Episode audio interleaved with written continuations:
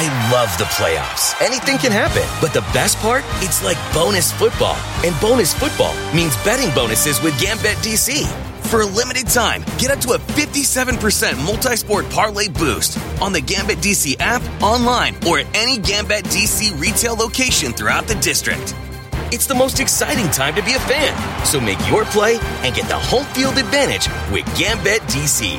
Limited time offer, terms and conditions apply. Please bet responsibly.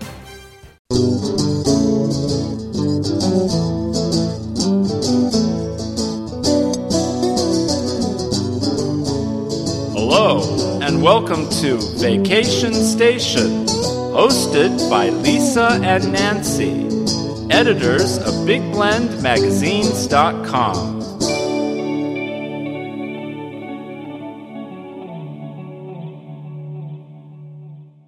Welcome to Big Blend Radio's bi-monthly park travel radio party with Nancy Reed and Lisa Smith. We're the mother-daughter travel team. We're the crazy travel team and publishers of two digital interactive publications. We've got Parks and Travel Magazine. You can check it out at parks, uh, nationalparktraveling.com. Let me get that straight. And blendradioandtv.com will take you to Big Blend Radio and TV Magazine. Both of them cover travel and park traveling. And we're super excited. Today we have three special park travelers and photographers joining us. They're all incredible. I've been following them on Instagram. Some of them we know in person. Uh, some have been on the show before. And uh, you're just once you meet them, you're going to want to follow them on all their social medias outlets and get connected with them and follow their travels. Uh, at the end of the show, we will also air Steve Schneickert's National Park Hollywood History segment and play some park inspired music from singer songwriter Wally Lauder, based here in Tucson, where we are here in Big Blend land. Now, today's party is sponsored by the National Parks Arts Foundation, who creates unique artist in residence programs within national park units. So if you're an artist, writer, poet, photographer, filmmaker, uh, you name it, uh, this is your opportunity to submit to actually live in a park for a month and create. And so just go to National Parks Arts Foundation. But important, let's meet our guests. Are you ready, Nancy? I want to go sit in a park for a month. I know, and I think some of our guests do that and on a on a basis. We've got Otis Harville is our first guest. He's an award-winning landscape photographer and fine art printmaker. He's a national park traveler and author of the new ebook that is super beautiful. Oh, All of you have got to check this out. The Great Smoky Mountains, A Peek Inside. And uh, Otis, welcome back to the show. This is your second time. How are you? Great, great, uh, and I, I thank you for having me back.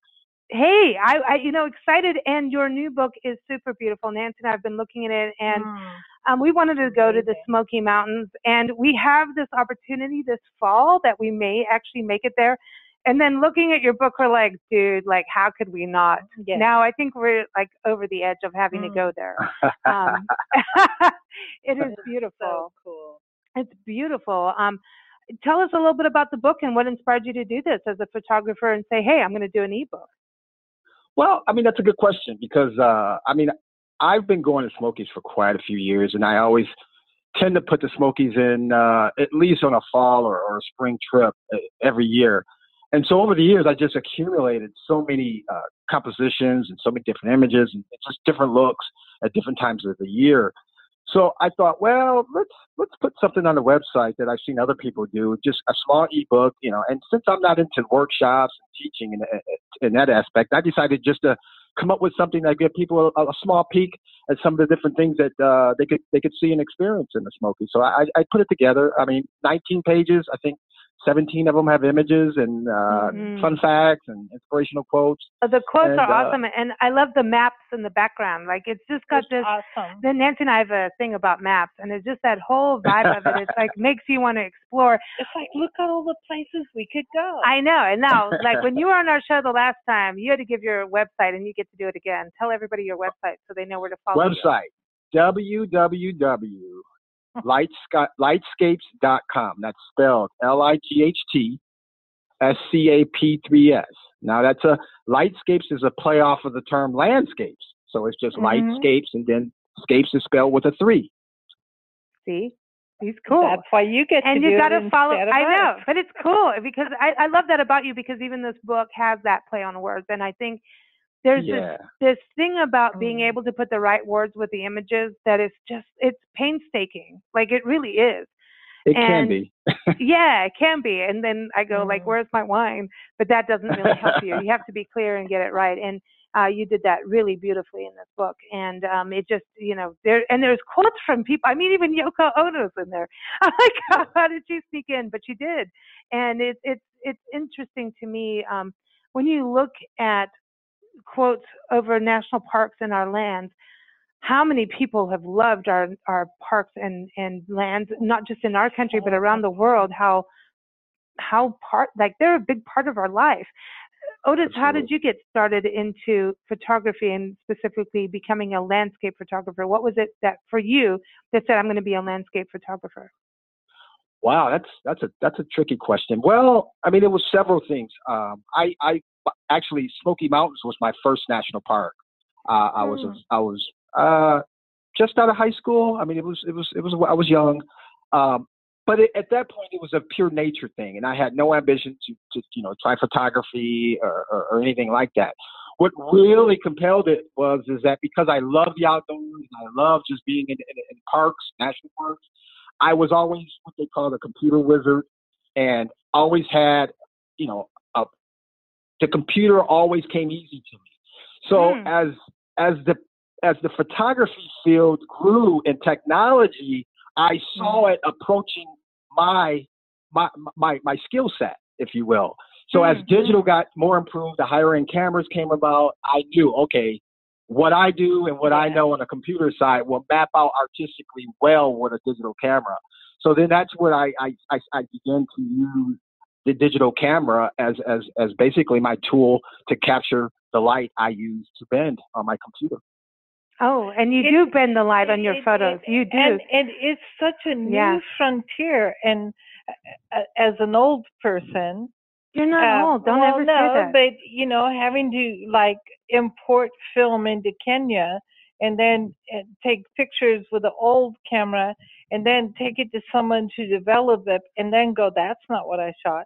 Yeah, yeah You know, and that's I, funny. and- that's funny because uh, because before, usually when I'm setting in a scene for hours or you know so many hours or days, I already see when I see the image come to me, I can see Mhm. and visually feel Yeah. what I want this scene to be like when I get when, Yeah. when I'm finished with it. yeah.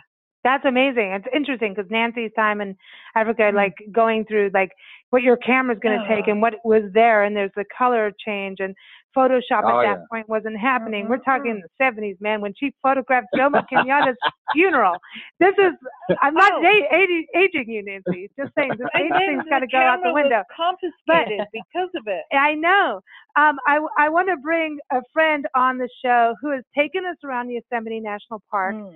cooked burritos for us, Yeah, uh, had Bloody Marys with us, and also um, Still he likes it. knows about photography and yeah, still likes us. he still likes us, I think. Um, has been on our shows before and uh, also knows about traveling to Africa, and that is John DeGrazio. He's the founder of Why Mm. Explore, and that's Y, the letter Y, Explore uh, dot com. Everybody, uh, that offer. You guys all have your own names for these things, you know.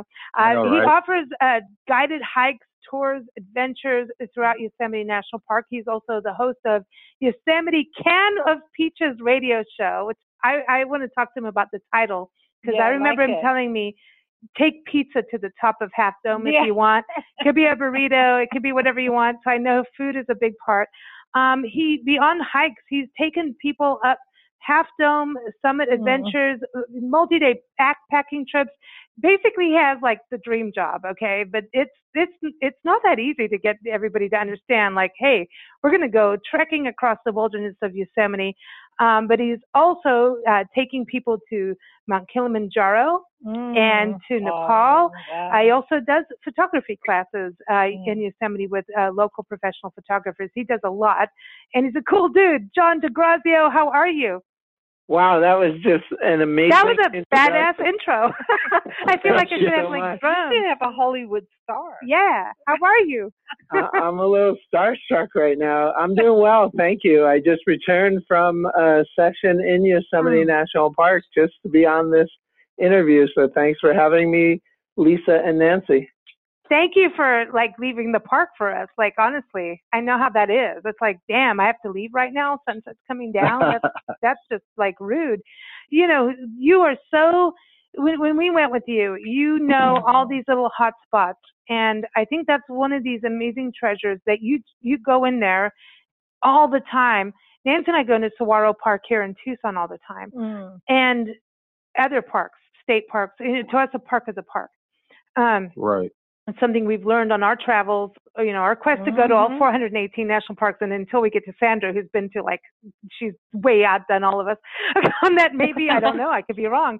Um, but there's a there's a thing about you can go to the same park and see something different every time. And now starting to re, to realize ecosystems and birds in a certain nesting In area, history. deer. Is that for you with Yosemite? Do you feel that way? Do you ever get bored of Yosemite? How could you? I obviously I never get bored, and for me, I think you mentioned it right there.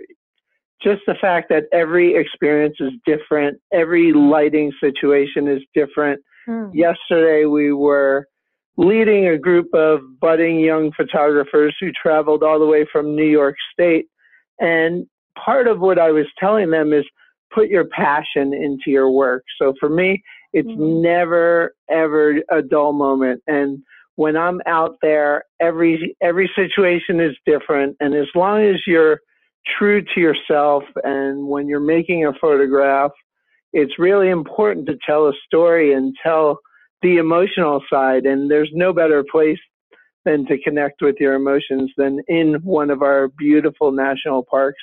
I just mm-hmm. happen to be fortunate enough to be in Yosemite National Park.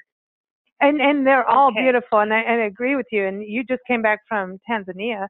You came back from the Serengeti National Park. Nancy and I, you know, lived near there in Kenya, and but we weren't allowed to cross that border. well, we did. we did, but but, it- we weren't allowed to. But it is watching that and watching and watching your photos as you, as you were able to post them and the delight you had.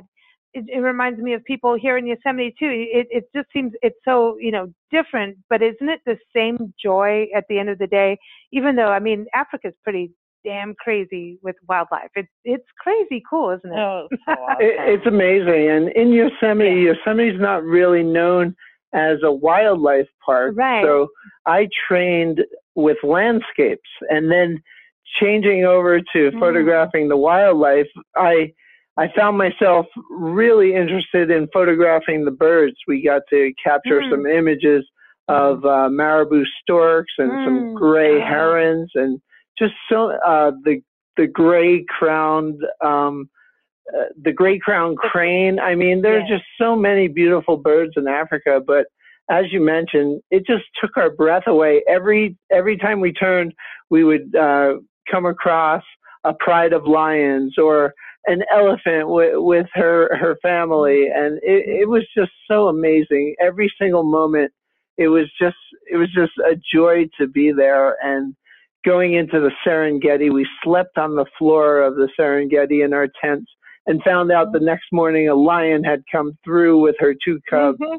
And then then we went into the Ngorongoro crater where we Mm. were able to see a rhinoceros, a black rhinoceros, and it, I mean every single minute of that adventure was incredible, and we topped it off by uh, summiting Mount Kilimanjaro.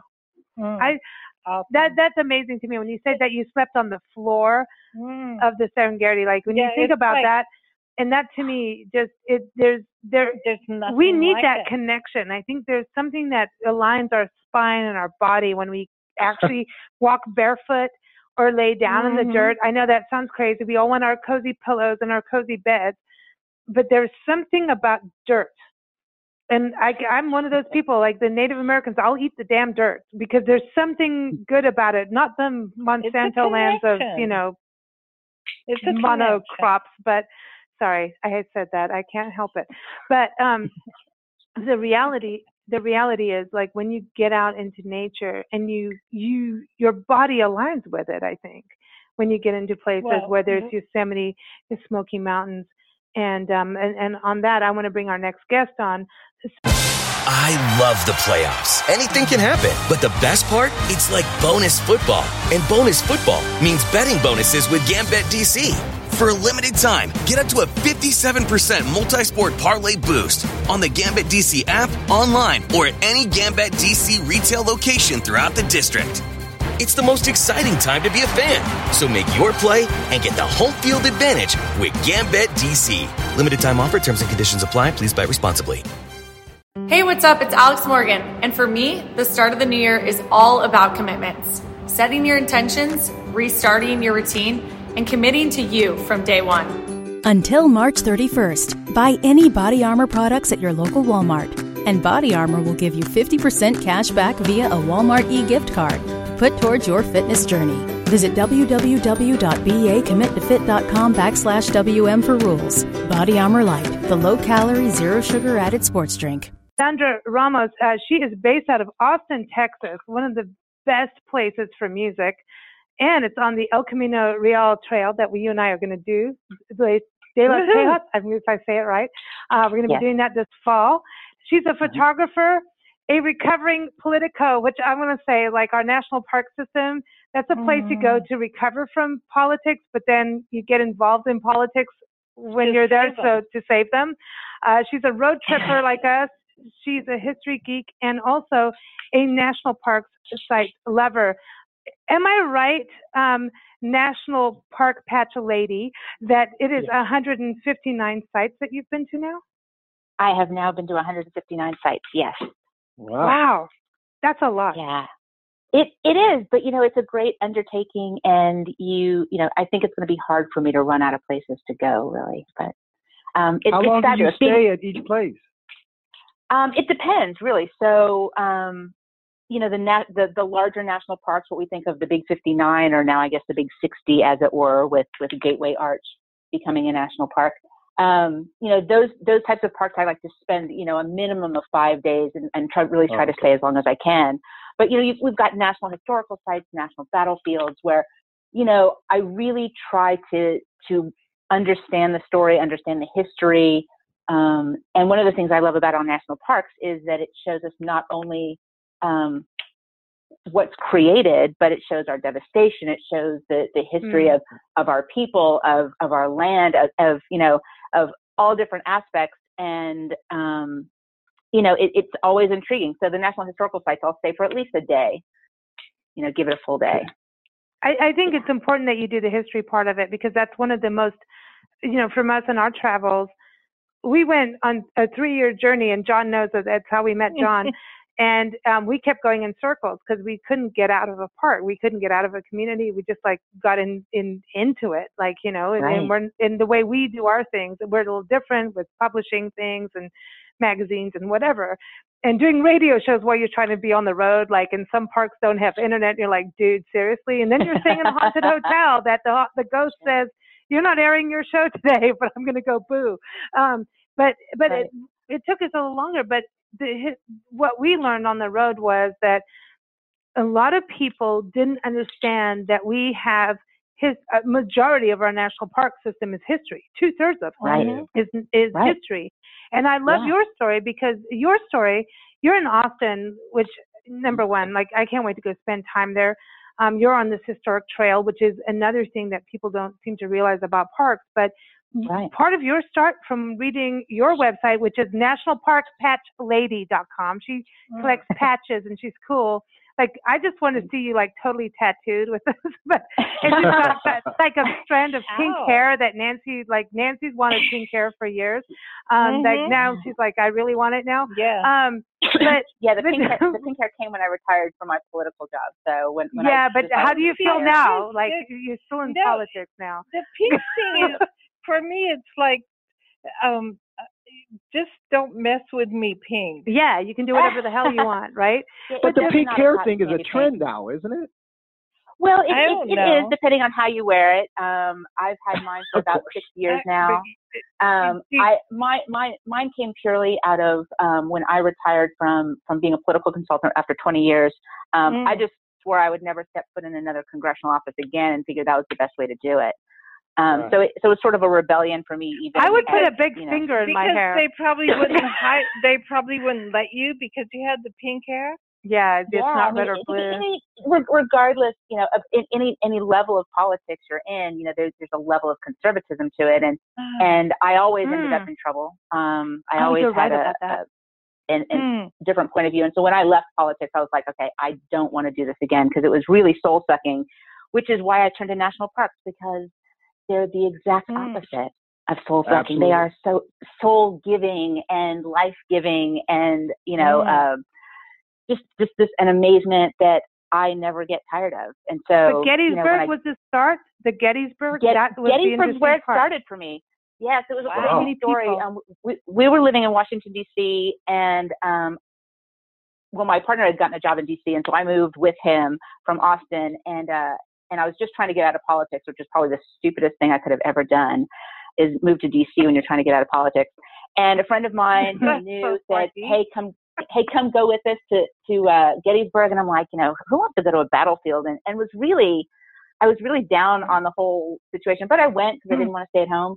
So I went and absolutely fell in love. And I'm like, well, let's go to Antietam. And then I Mm. just started researching every national historical site and every national park Mm. And, and found that a lot of people didn't know that part of our country. They didn't know we had these national park sites, right? They, Mm. they knew Yellowstone, they knew Yosemite, they knew the Grand Canyon, but they didn't know about Maggie L. Walker in Richmond, Virginia. And they didn't know about Mhm. you know, Castillo de San Marcos in St. Augustine, Florida. And so Mhm. for me, my passion is to photograph all of these national parks in a way that's Mm. accessible for people, that they understand the history and give them a sense of Mhm. why this is important for us to save and protect. Yeah, I love that because the the history is so crucial, and and I know we've talked about Yosemite and a little bit of, of the Smoky Mountains uh, with you, Otis, too. And Mm. I want to go back to these three things.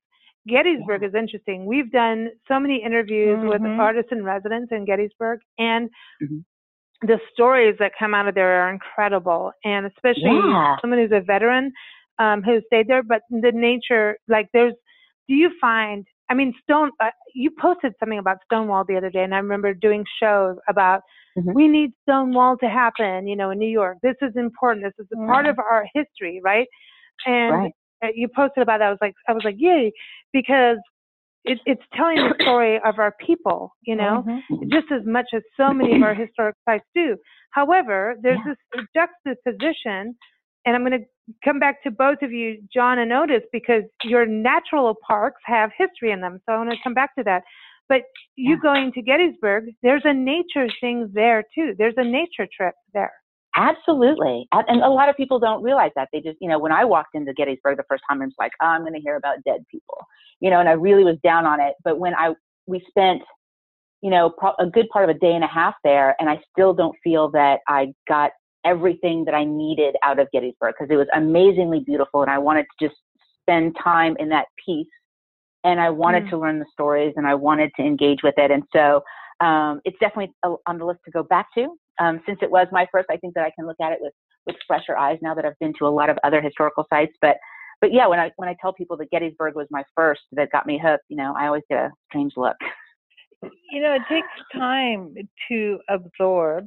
Everybody's Yeah. different on on on different. It it it really has to do with your upbringing, where you were, and how you are, and who you are now, which Right. changes Sure. over your lifetime. Yep. And so it it it takes time. Like I know um, from taking Lisa to parks in South Africa, um, that certain parks she's like, oh cool, because we're all we're like into animals and nature. But a historical park where people died on a battlefield, Right. it took it it took time for a little bit. no, it took time for both of us. stand at Islam To- walk, yeah. Isandlwana Rock. and You Yeah. stand there, you know, and it took Uh, time. where the Zulus died, and and and and Shaka Zulu, Mhm. where he was there, and and then you learn about you learn about battle maneuvers, and Yeah. and you think about how people really did that. but It's it wouldn't crazy. it didn't it it wouldn't mean anything as much to you if you didn't know Zulu Right. people now you have Right. friends who were Zulu, and it meant way more than if you just flew in, went there, and didn't know any Zulus. Well, I, you know, I come from it from a different perspective in the sense that you know I I was born in, Long Island, New York, and I grew up in New Mm. Orleans, and so Mhm. Oh, um, right on. so my friend so my friends would all approach you know talking about Gettysburg, you know, so we're talking about the Civil War. Um, Mm. My friends from the North would all approach it one way, and my you know and Yeah. going to school in the South, you know, you get a, Mm. a different perspective, right? And so it depends on if Mhm. you call it Manassas or Bull Run, and so um, you know I, I think when I went into Gettysburg, I had both of those perspectives carried Mm. with me, and and I really viewed it in a unique way. I was able to sort of experience it from both sides, where a lot of visitors who go to Gettysburg have an opinion, right? You say, Yeah. okay, I would I would have Mm. been Union or I would have been Confederate, and this is where it is. Um, Oh, yeah. Where I walked Mhm. into it, Yeah. where this is a sacred site that has a history for all of our people um, Yeah. as Americans, and um, and and newly Mm. new newly created Americans that came out of of of that situation. Um, you know, because Mm. African Americans clearly weren't counted as Americans at that point, Exactly. right? And No, so, no- so no that so that history was super important, neither right? were And so- women. So, Yeah. right and, and women and so that. you you get all these stories and you know you you find the the nuances of the stories are just fascinating um and and the correct and the right park ranger can, can make all the difference because every park Oh, ranger comes at their tours differently true. um and so so i will take a tour the same tour like four or five times with four or five different park rangers just to get a Mm. sense of what their thing is right Yeah. and, and want to hear what their story is Oh, Mm. because everyone adapt because we're all human, right? So that makes sense. yeah that makes right so we all come at it sense. different ways I want I want to go to you, Otis. Um, I don't know if you've been to Gettysburg, but uh, No. definitely Never been there. Smoky Mountains. Um, There's Mhm. history there too. I mean, that's like Appalachian country, and and that's Wow. going to be. I mean, you've got photos of of churches and Lincoln Yeah. Logs. Right. And- that's and, and you know what? It's funny that you mentioned that, and that we're on that on this particular uh, topic Go ahead. because some of the some of the driving force and some of the images I used for that little ebook were totally Mm. outside of what I would usually use, or even when I put at my art fair and my art shows, um, because I wanted to show a side of the Smokies. Because all of the national parks I've been to, there's only a handful that you can, you know, visit all sides of the park and see old structures from the 18 and 1700s. I mean, I think the Mhm. Tetons has got some things I've seen, but I'm gonna tell you, in the Smokies, you can go all through that park, and it's a huge area, and you will literally feel like you were part of the 17, 1800s.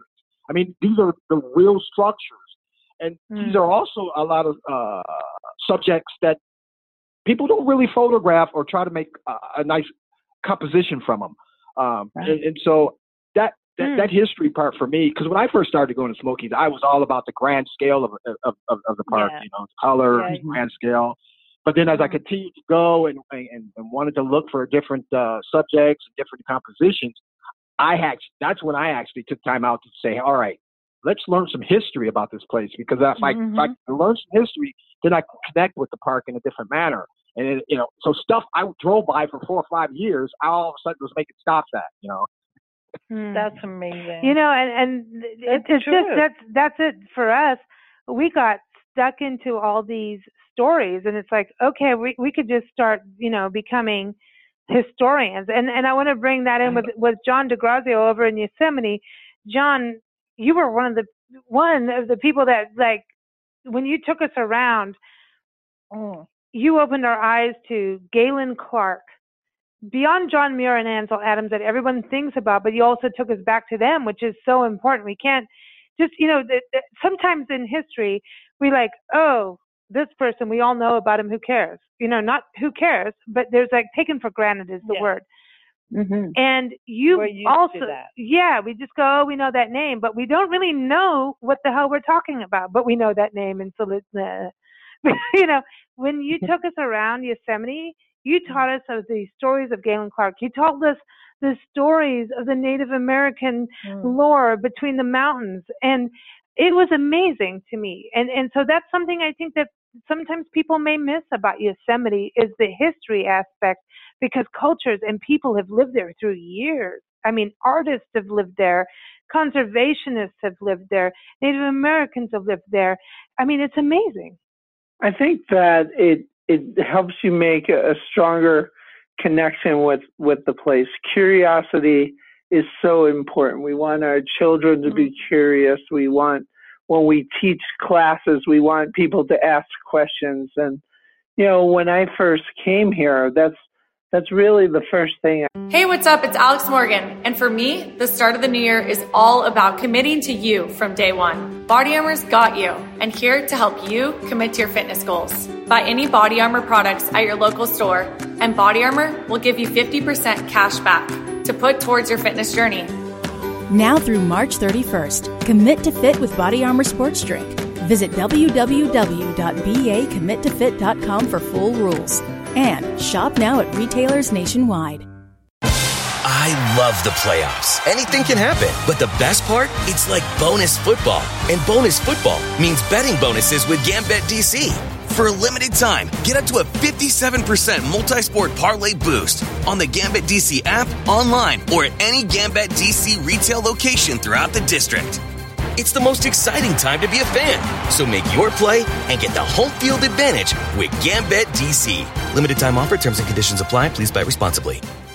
I did was just try to learn as much as I could, and it it helped me helped me become a better photographer. It helped me become a better leader and guide. And you know, I'm always learning. I just wanted to add. I was down in Atlanta in November, so I went to Kennesaw Mountain uh, Mm. National Battlefield, and Mm. you know, just reading some of the the signs. I, you know, obviously I grew up in, in a similar situation on the East Coast and in the North. So I did live in Atlanta for a little while, but at the same time, I wanted to to go into that place and think about what it would have been like to be a, a teenager in the Confederate Army and and having Wow. to try to defend this place. And and you know, Mm. it it was it was interesting. I, I tried to use my imagination and you know thinking about composing an image. I I found this battery of cannons and and what was interesting to me was to see how there were flowers growing inside of that battery and that's what I was really focusing on, you know, the peaceful aspect of it. Wow. It, I think I think it's really interesting with different photographers or artists or writers that they approach it from their personal aspect, which I love mm-hmm. because if we all approached everything from the same aspect, it'd be really mm-hmm. boring, like mm-hmm. chain hotels and chain Mm-hmm. restaurants. To Yeah, I agree. And, and when when Yeah. we when we do a photo class, it really excites me. Like last last night, we had about 15 students, and we go to an area and we we tell them, okay, try to make an image in nature, and you see people getting on the ground, you see people all, at all different angles, and every, you know one one group goes in one direction, another group goes in another, and then someone just decides they want to go completely on their own. That that's what we need. All of those different points of view, different perspectives, different voices. Uh, d- Right. John, did you just say that on purpose? Because No, you, you, you know taught I'm me, like, go there. Lisa, if you, I mean, to You this day, did. everybody's It's so still funny. going like, you go down, Lisa. Get down, gotta Lisa, get down. Get down. and it's like, don't, right. it's not It's- that movie that everyone's thinking about. But No. John goes like, Get you know, if you got down over here, if you like actually just sat down or like so- lowered your body, you would be able to get a better Yeah. photograph of this. And I'm going, if I do this, I'm going to fall in the water. No, But I get what you're saying. And then I had to like sit there and, you know, Mm. mold it in my mind. Like, okay, this is Mhm. how you're going to get a better photo. And it Yep. has taken me everywhere. Mhm. Um, and when we go places, Nancy goes, "Get down, Lisa. Get, Get down. down. This is the daily thing of every time we go on a trip. Get down, get down." And thank you, John, for that because No, it's so because- true. there is like the, and not the- only not only get down but move. yeah because Yes. there's I You have want to Oh, be yeah, don't rely on the a laser. photographer. there's a thing I want to call bingo wings photography. Oh, with the cell phones, especially. Yeah, the, the cell phone. You did bingo not just wings, say bingo wings. I did. Sorry, but it's like elbows out, bingo wings photography with a cell phone, where that's why your image is blurry because you're waving your arm, your winging. wings out, and put your arms into your body. We don't Breathe. need to see your bingo wings. Take breath and take a photo. Not I'm just clicking because I'm here. It it it and so it goes right around with get down. If you need to bend your body, And if you need to get Yep. dirty, get dirty. Damn it. Well, I was about to say that you you're in need nature, to you're in nature. There should be no reason for you to stay clean by the time you get out of there. if you, Yeah, oh yeah, exactly. Yeah. If you come You out know? cleany weeny like you went in, you didn't take a photo. you and you didn't go to a Yeah. yeah, get down Or- and get dirty. didn't down. No the part. bingo You- you wings allowed and part. get dirty. Oh my God, the That's bingo right. wings. Sorry. I well, know. I know, but okay, Sandra. Okay, Yes. so you did Everglades and Biscayne. Uh, we haven't done Biscayne yet, but Everglades is what started us on our journey. It was like that was the part when we drove. We had a conference to be at. Like we did a radio show for this gardening thing, and Mhm. and they said, "No, we'll fly you here." And we're like, "Hell no, we're we're road tripping. We don't do flying. We we'd go road tripping." And it Uh-huh. was after some hurricanes had happened. It was 2012. I think yeah, and we drove across to through places that we had lived, and we saw what happened, hurricanes and Hmm. just the the general economy, and we're like, damn, tourism needs to happen. It needs to happen through our parks. You know, we Yeah. were doing so many interviews with NPCA, the National Parks Conservation Association. We rocks. Um, Right. We were just like, this is we need to make this happen. We got to the Everglades. We played hooky truly when we were in the Everglades, we, we went to the Everglades playing hooky. We were supposed to be doing this, that. We're like, okay, we don't need to play business with this stuff. We know this is, you know, go off. We went in there and everything changed for us. It was like being back in Africa. Mm. Everything changed. And we didn't have that much time. Everything changed. It was like, boom, bada bing, bada bing. And you have Mhm. alligators right at your ankles. So Right. like getting down, like. John, um, but you do, you But do, you go you do. right up the snout. So you were there and you were in the Biscayne area and you kayaked out there. What was that experience eh, like going out there? Because we learned how to kayak in Louisiana and there's gators and Oh. stuff. And it's like So suddenly the most cool. thrill- thrilling thing of your life. What was that like? Where most people will go, what the hell are you doing going out there? Crocodiles, alligators, there's pythons, Mm. there's all that stuff. Yeah, that that's a question I get asked often. Um, Yeah. and so you know the what the hell are you doing part. Um, and it was, Yeah. it was amazing. It was amazing. Um, you know, because I usually Yeah. travel alone, so it's usually just me. Um, and people are always sort of like, you know, how can you go in these places with these wild animals? I mean, you first of all, you do your research, right? You know your stuff. You know that don't Mm. you, you're not going to hit an alligator with your paddle, you know, and make him mad, and so otherwise he's not going to bother you. So, um, so I went out once in Biscayne and once um, in the Everglades, and I also paddled down at John Pennekamp State Park, which is down in Key Largo. Um, Mm. And I really wanted to get out among the mangroves and um, because they just fascinate me. Um, I'd never really seen mangroves before, but you know, most of that area, um, when I go, I usually go in January, February, one, because the bugs aren't as bad, and two, Yeah. um, you know, the, the That's water's receding, and so you just get a lot of life moving around. Um, you know, and so the water's usually about a foot or two high in some of these areas. So when you're kayaking, you're right there. You see the bottom, um, you see the life, you see the Cassiopea uh, Mm. jellyfish, and you see the, the the nurse sharks following you and stuff. And so it was Mm. Absolutely amazing. And and I um on these trips, I usually try to make friends with park rangers who know a little bit about the backcountry and stuff. And so once in a while, I'll grab one of them and take them along with me, and so they can teach me what I wouldn't know. Because you know, the last thing you want to do is Google something when you're out in the middle of nowhere on a Mm. paddleboard. So, um, so you know, you take a park ranger and you can say, "Hey, what is what's this going on?" But you know, it's it's it's one of the most amazing and peaceful experiences. And the Everglades um, made me cry the first time I went there. Uh, Oh, it, it tripped me out. It just Yeah. tripped me the hell So out. awesome. And and uh, we went out with an NPCA um, representative to learn about trolling and poling. out in the water. Seriously. Yeah. And I thought, I know Yeah. about this. No, but no. But it was about Yeah. how the nesting birds were on the islands and how people need to Mhm. boat. And it Right. was incredible. There were roseate spoonbills out in the distance. And I was just like, Right. wow. And it was it was amazing. amazing. But I think it's it's important what you say. I mean, because you know, go hang out with a park ranger and they have programs. Like I know that you publish Mhm. National Park Patchlady.com. I'm going to give you a shout out to that because people can see your your experiences and see Mhm. a, a woman going out there on her own. And you do you travel on your own half the time, right? And go do this. All- a lot of all the people. time.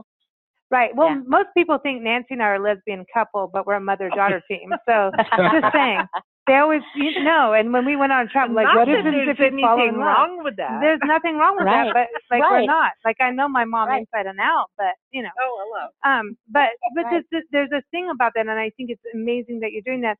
John, I, I want to move to you on this because you take people up Half Dome, and people when they go to the West are like, oh my God, there's snakes, there's rattlesnakes, and oh my God, a coyote could come out, and you know we're going Oh, to get bitten by something. Do you ever have that question come up to you? This fear factor of going on a trek?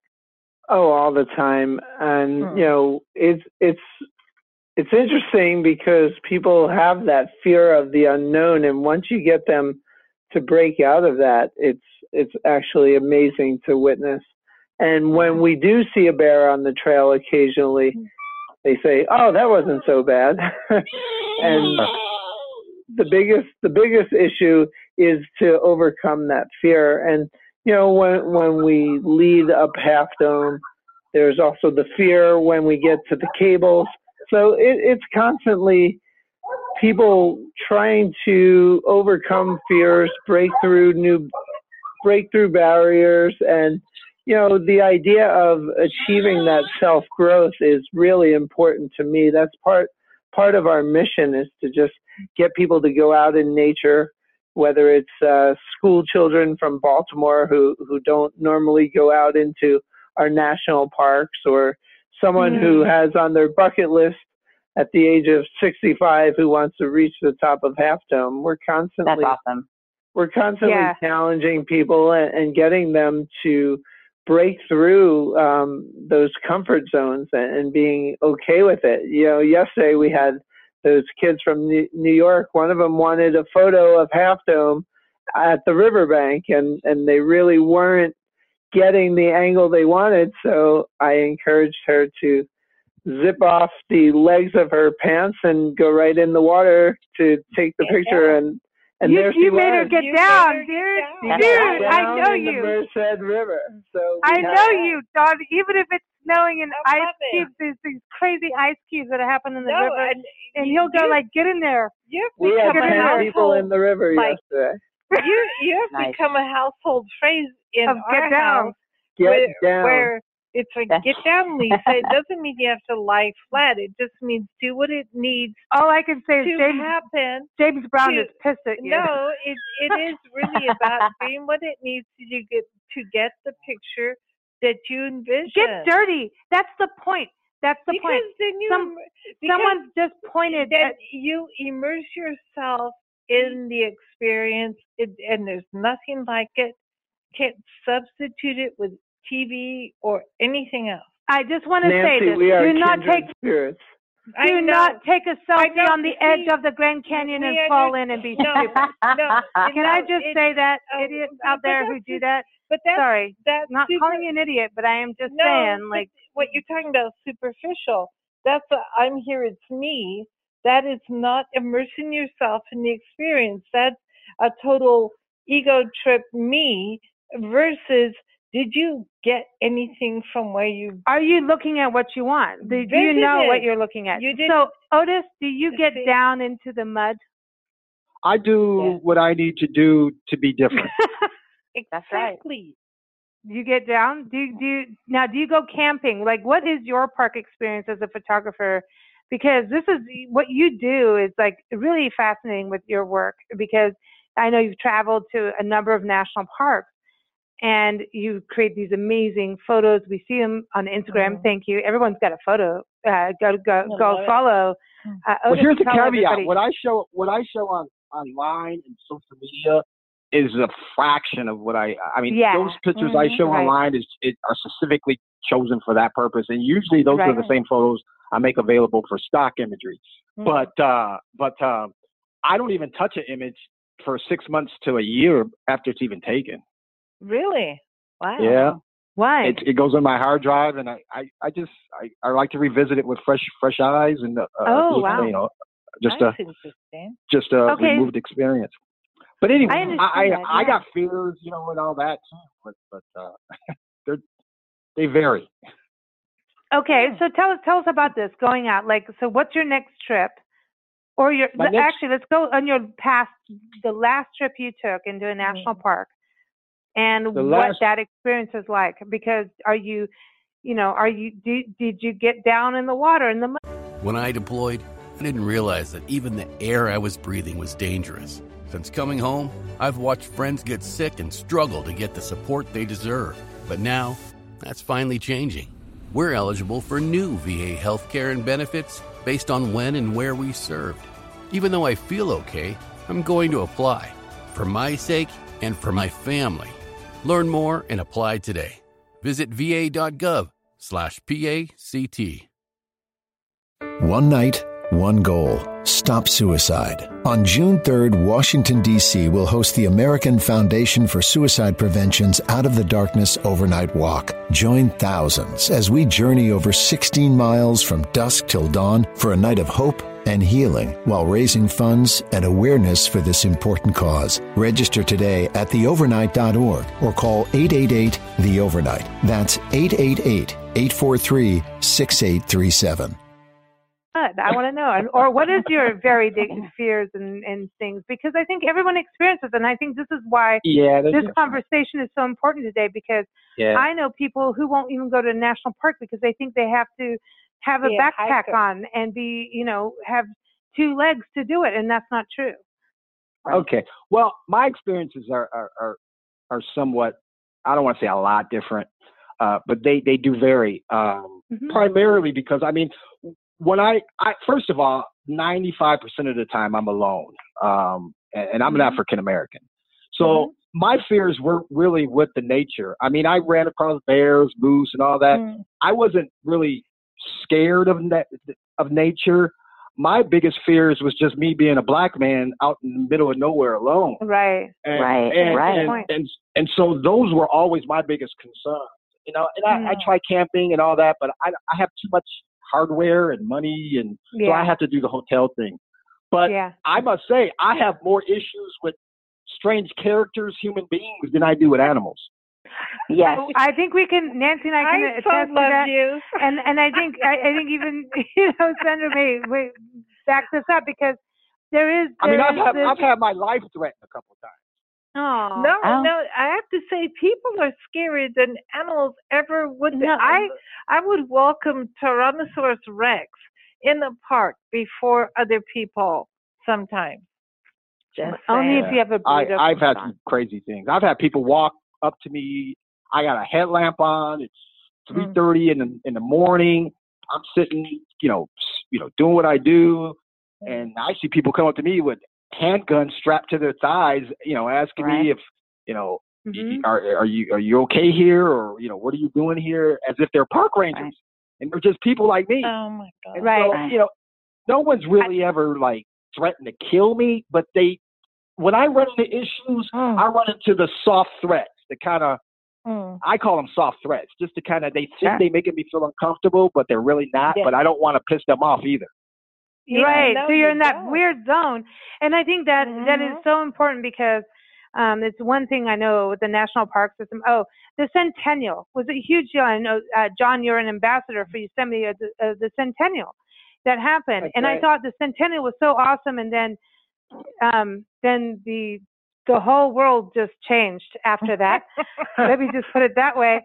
Um, Yeah. But here's the thing: there, the one thing that we've covered on shows was uh, the lack of presence of African Americans being in our national park system, or Mexican Americans, or any Anybody. anybody, and women, Sure. women being, you know, there's been this huge movement to actually create parks and and ex- exhibitions of all of the history and also bring everybody into the park system. And it's it's Mhm. there's so many reasons. Like I could do a whole show, which we have done a gazillion times on it because Oh. and it still needs to be brought up over and over and over again. Absolutely. Um, Absolutely. There's a Yeah. lot of places that you Mm-hmm. know, John, you brought up Baltimore. How many times do kids in Baltimore get to go to a national park unit? Right. You know, It- it it- doesn't happen. Not enough. And Right. right, and, And, and the most and the most common question I get asked on the road is, "Your husband lets you go?" Elect, by I, yourself. I saw you wrote that on the post, and I told Nancy right before you came on the like, show. She oh talked about, does your husband let you? Nancy almost fell off the I balcony. I she It got like she got so pissed off. it is the most common question I get asked while I'm while I'm Uh, it- camping it- or while I'm out on the road is, "Your husband lets you go?" Oh my Wow. God, we're supposed to be the most newest and um, um, out there country, the most progressive, the most this, the most that, and we are so behind in so many Yeah. Places. It drives Yeah. me nuts. And and yet, It's like, I mean, we lived in Kenya, we lived in South Africa, we lived in England, we lived in Mexico. And can I just say, this country is, especially right now, Yeah. the most There. behind, embarrassing. I can't Yeah. take it. I know it, it's well, but all, hard. but It all, is. all we It's bad. All we can do as people who love our country and who love our parks is be the best ambassador of those things that we Mhm. can Exactly. be, right? And and hopefully people will then see that we are Americans under these skies and under you know on this land that is amazing and belongs to all of us. Right. I, I agree. I, I have to do that every day. I, I get Every day. lots of questions. What is going on with your country? And and you know, we just have to we just have to be the ambassadors. We have to be the ones to Exactly. smile Mhm. and rise above all of the Right. negativity we're seeing. Oh, I want Right. to say, John, with you going because you take a lot of families in there too, and at the same time, you you have some really amazing African American history that happens in Yosemite. It happens in Mhm. Sequoias National and and Kings Canyon. You've got Charles Young. You've got some history that we have to dig up every time it's National. Uh, is it uh, Black History Month, right? Okay, I think Right. that's a great month. However, um, I don't think we should have to have a month. It should be like out there all the time. Every day. saying. Uh, Otis, yeah. you, you can chime in on this one. Oh I'm no, just no, saying- I, I agree. I agree. I agree. I, I'm not trashing the month. I understand the month has to No, be I- there. I It's just agree like with we you. have to have gay pride parades and Stonewall More should be a monument. It all I has will to tell- happen. Absolutely. I would say that my favorite, my favorite number one national historical site in the United States that I have been to, of the 159 I've been to, is Maggie L. Walker National Historical Site, hands down. Ah. And nobody knows her name, right? Yeah. No. I Yeah. went to I went to Richmond, Virginia. Wow. I visited with a friend of mine who's a college professor. He's a dean at the University of, of Virginia in Richmond, Mm. and he said, "Oh, my son goes to Maggie L. Walker Elementary School. I don't even know who she is." Yeah. And so I had to I tell no him idea. her story. And Mhm. it is one of the most amazing stories. Um, and Mm. and I'm honored that the, the National Park Service recognizes her, but I really wish more people would know those stories Mhm. as opposed to just having a month about those Don't stories. you think the Well, media yeah. should grow up and do more than? I'm sorry, I'm not trying to be. I mean, John, you know Nancy and I, obviously, and we're still showing Right. our colors of who we are here. Of we course. get a little antagonistic on this, and because um, it, It- it's it much more than just Centennial media, Week though. comes in. Everybody comes in. It's Centennial Week. Here, people are pitching. Oh, there's national parks. I'm like, really? Have you looked at who we are? We travel national parks. Have you even looked? We have a magazine dedicated to it. Grow up, and it's like Right. Centennial month. Uh, the Centennial is here, and uh, National Parks Week, and here it is. And yet, I want to say, can the news media, the, the, can we start like everybody out there other than us because we're doing it and you guys are all doing it? Can the mainstream media not have a national day or a month or a year to cover our parks because they have the history of everything we're going through? Now Right. they have it. And so I just want to say, like, can't we have this as an ongoing thing that it isn't a centennial that makes you look at a national park? It's like the Oh, centennial is here. Everybody's pitching things to us like for a year, and I'm like, Mm. Yeah, yeah, we know. And Well- um, then after that, it just gets dropped. It's like It- it does. I, I agree, but you know, you've also got this year happens to be the 50th anniversary of The trail, trail. and Redwoods, Redwoods, and the National Scenic Trail System. Um, Mm-hmm. And so, so they're doing a really great job of getting that Mhm. information out. But I think that you know, in order for people to get excited, there has to be a sexy catch to it, and it's, the sexy Right. catch is it's it's their birthday, right? See, It's she's, just, you know, she's everyone got the political thing going. a She's birthday. got Yeah, it. but- She okay, knows but- it's true. okay, we do. We do. With the national media doesn't.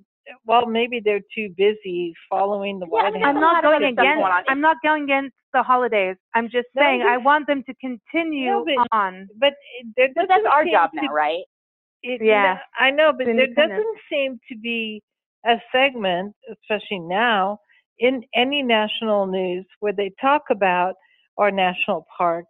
And I would like to see it as a national Yeah, thing uh, be- ongoing. because it's almost like taken for granted, and that's a really dangerous place to be.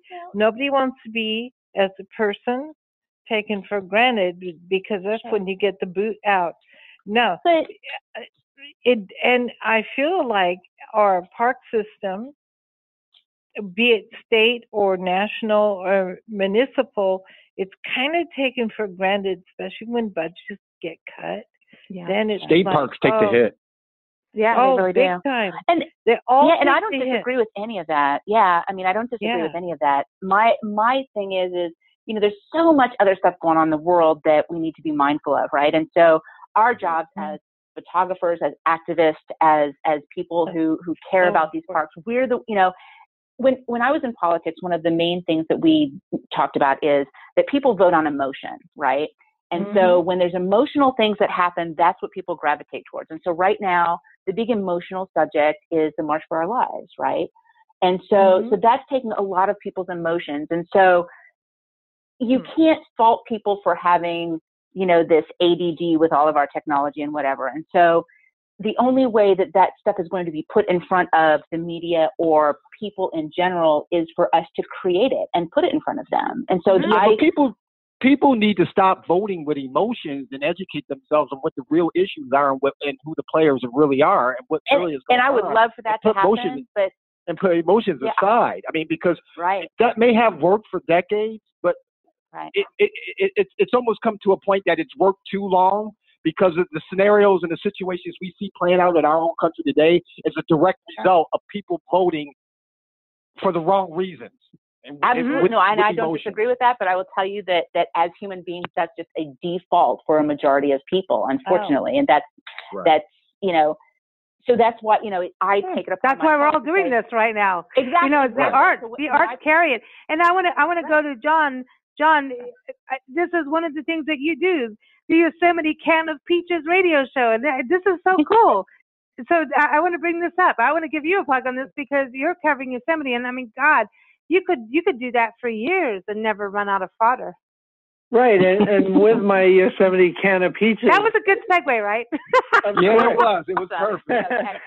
it's it's all about the sweet rewards of being out in nature. I I originally had a can of peaches on the top of Mount Rainier in Mount Rainier National Oh. Park. Oh, we love it there. Oh. That was my Yeah. reward for making the summit. And for many years, I was telling people, let's get to the top of Half Dome or let's get to the top of this mountain and we'll have a candy bar or we'll have some pizza or we'll have our can of Hmm. peaches. But in reality, the peaches are the reward of just going on the adventure. So Hmm. I have my show now. I interview experts in Yosemite, whether they're rock climbers or if mm-hmm. they're photographers or painters or musicians or park rangers. The idea is just to have them share how Yosemite in particular, but you know, national parks and being out in Right. nature, how that's shaped their lives. And everyone Right. has a story to tell. And you know, now those kids are going to go home and say, "We walked into the Merced River." That's their can of peaches moment. So I try to capture that in my show. I think that's so I important. love it. And, and I love the family aspect too, because that raises this generation that are taken care of. Like you look at what's happening with March of Lives right now, right? um, Right. these youth going out there and standing up. And I feel like that's the same thing for our parks. That we need to, as adults, take care of these places for them and be Right. inspired by these stories. Like Galen Clark, you got me hooked on Galen Clark. He was a good man. He was Dude, a very like good man. So go ahead, Nancy. She's Okay, jumping I, up and down. I just have to say, in Mount Rainier, which was you know our so- relationship. okay, so amazing, so amazing to us. And one the, one of the things I saw that just like I I was like that that's if you want to talk about the spirit of America, what I saw was a grandson helping a 90 plus year old great grandmother Hmm. walk out to see the blossoms of Mount Rainier. And I Mm. watched it and it was it they were silent. I was Yeah. like, okay, is that son, grandson, whatever? I'm like, why am I even thinking that? That's so stupid. Mm. As she came around the bend and saw the flowers, this little wo- when she w- when she was taking baby steps with a mm-hmm. walker, and so she 92% of households that start the year with Peloton are still active a year later. All because of a fancy bike? It's not just a bike. Peloton makes treadmills too. Eh, all treadmills are the same. Our treadmills can adjust speed and incline automatically so you never break your stride. Whether you're squeezing in a power walk or training for a marathon, Peloton can help you achieve your fitness goals. 92% stick with it. So can you. Try the Peloton Tread risk-free with the 30-day home trial. New members only. Not available in remote locations. See additional terms at onepeloton.com slash home dash trial. 92% of households that start the year with Peloton are still active a year later. 92% because of a bike?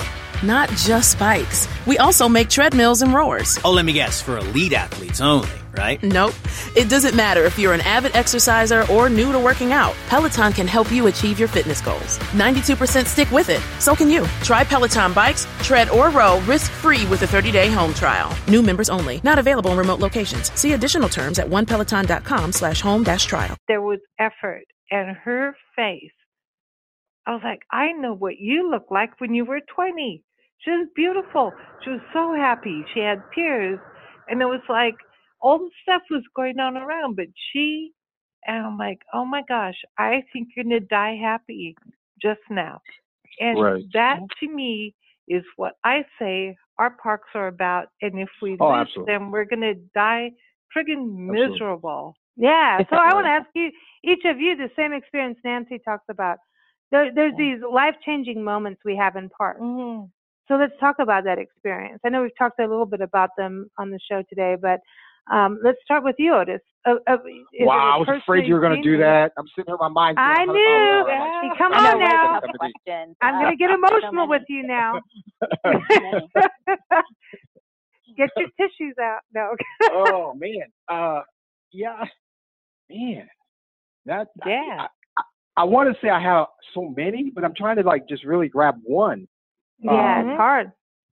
because I've, you know, quite frankly, and I'll admit, I really never sat down and uh, say, all right, that that was a life changing moment.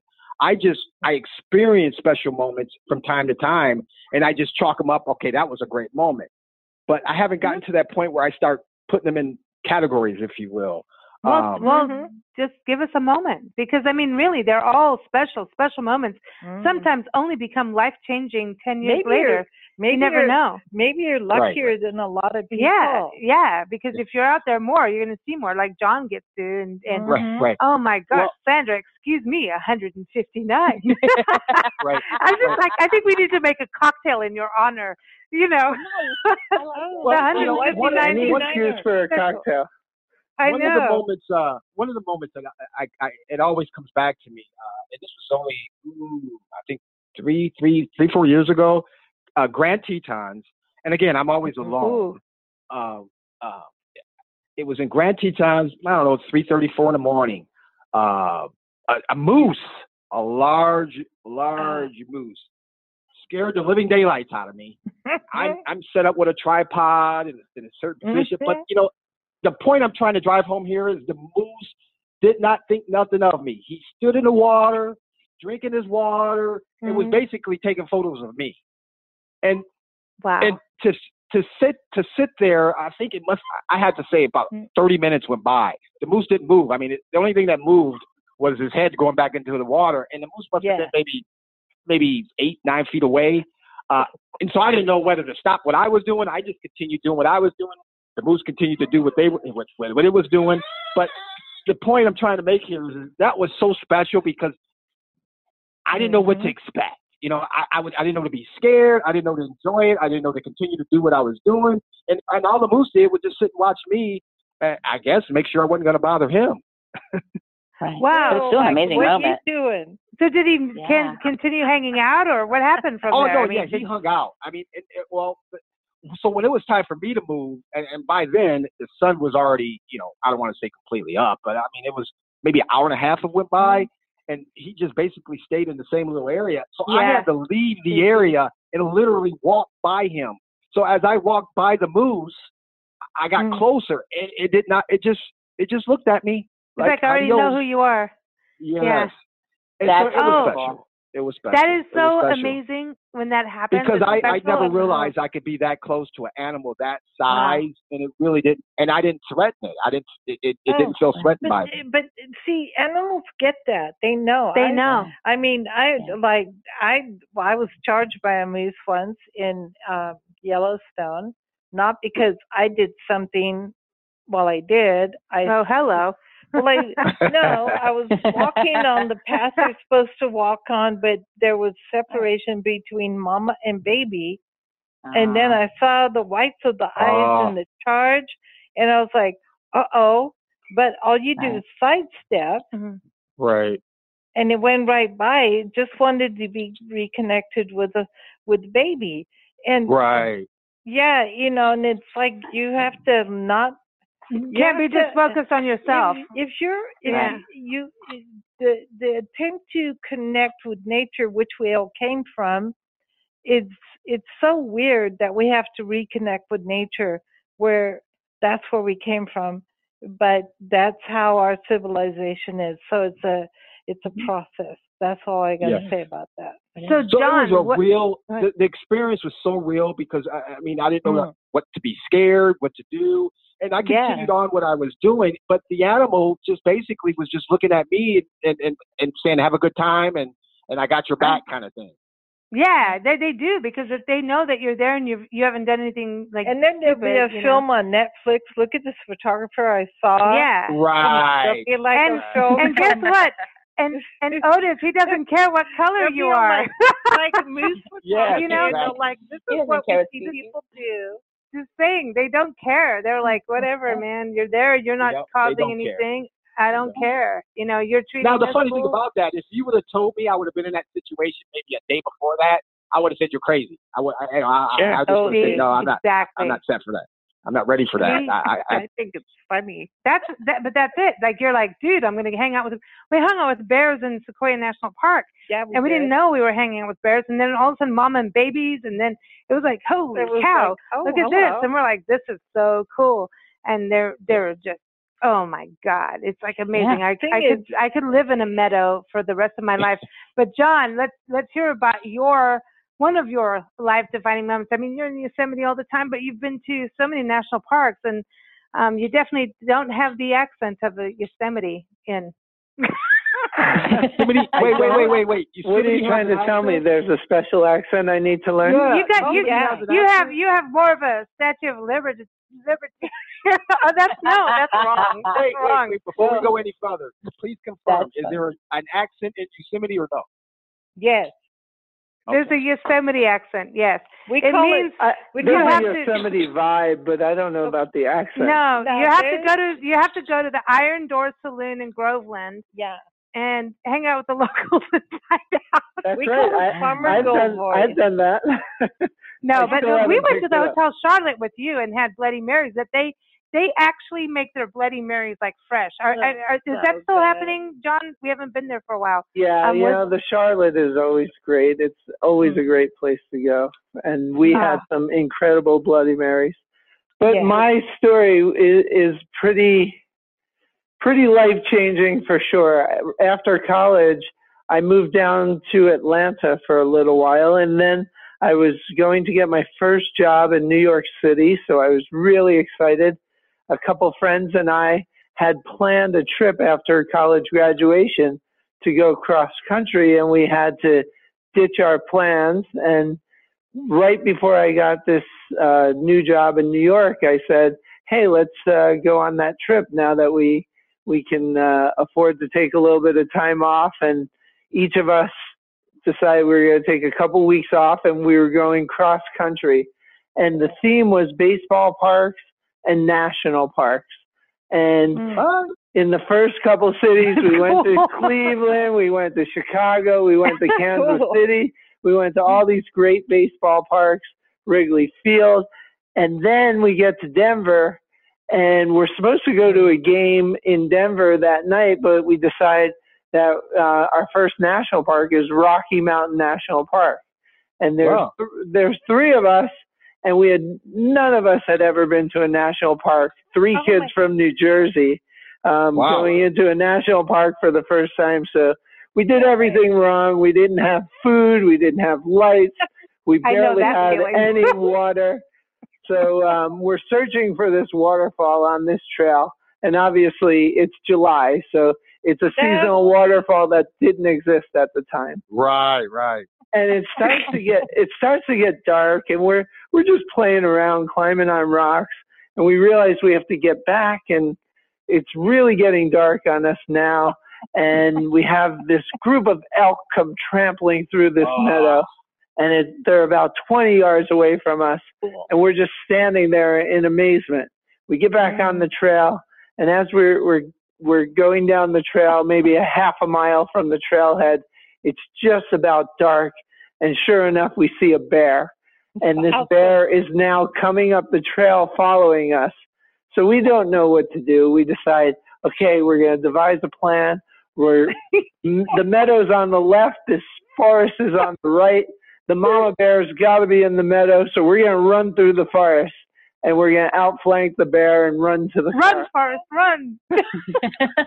so of course we do everything wrong and we split up instead of staying together and Yes. Oh and all of a sudden I'm running, I'm running, I see this huge dark object about 10 feet in front of me, and I just oh, stop.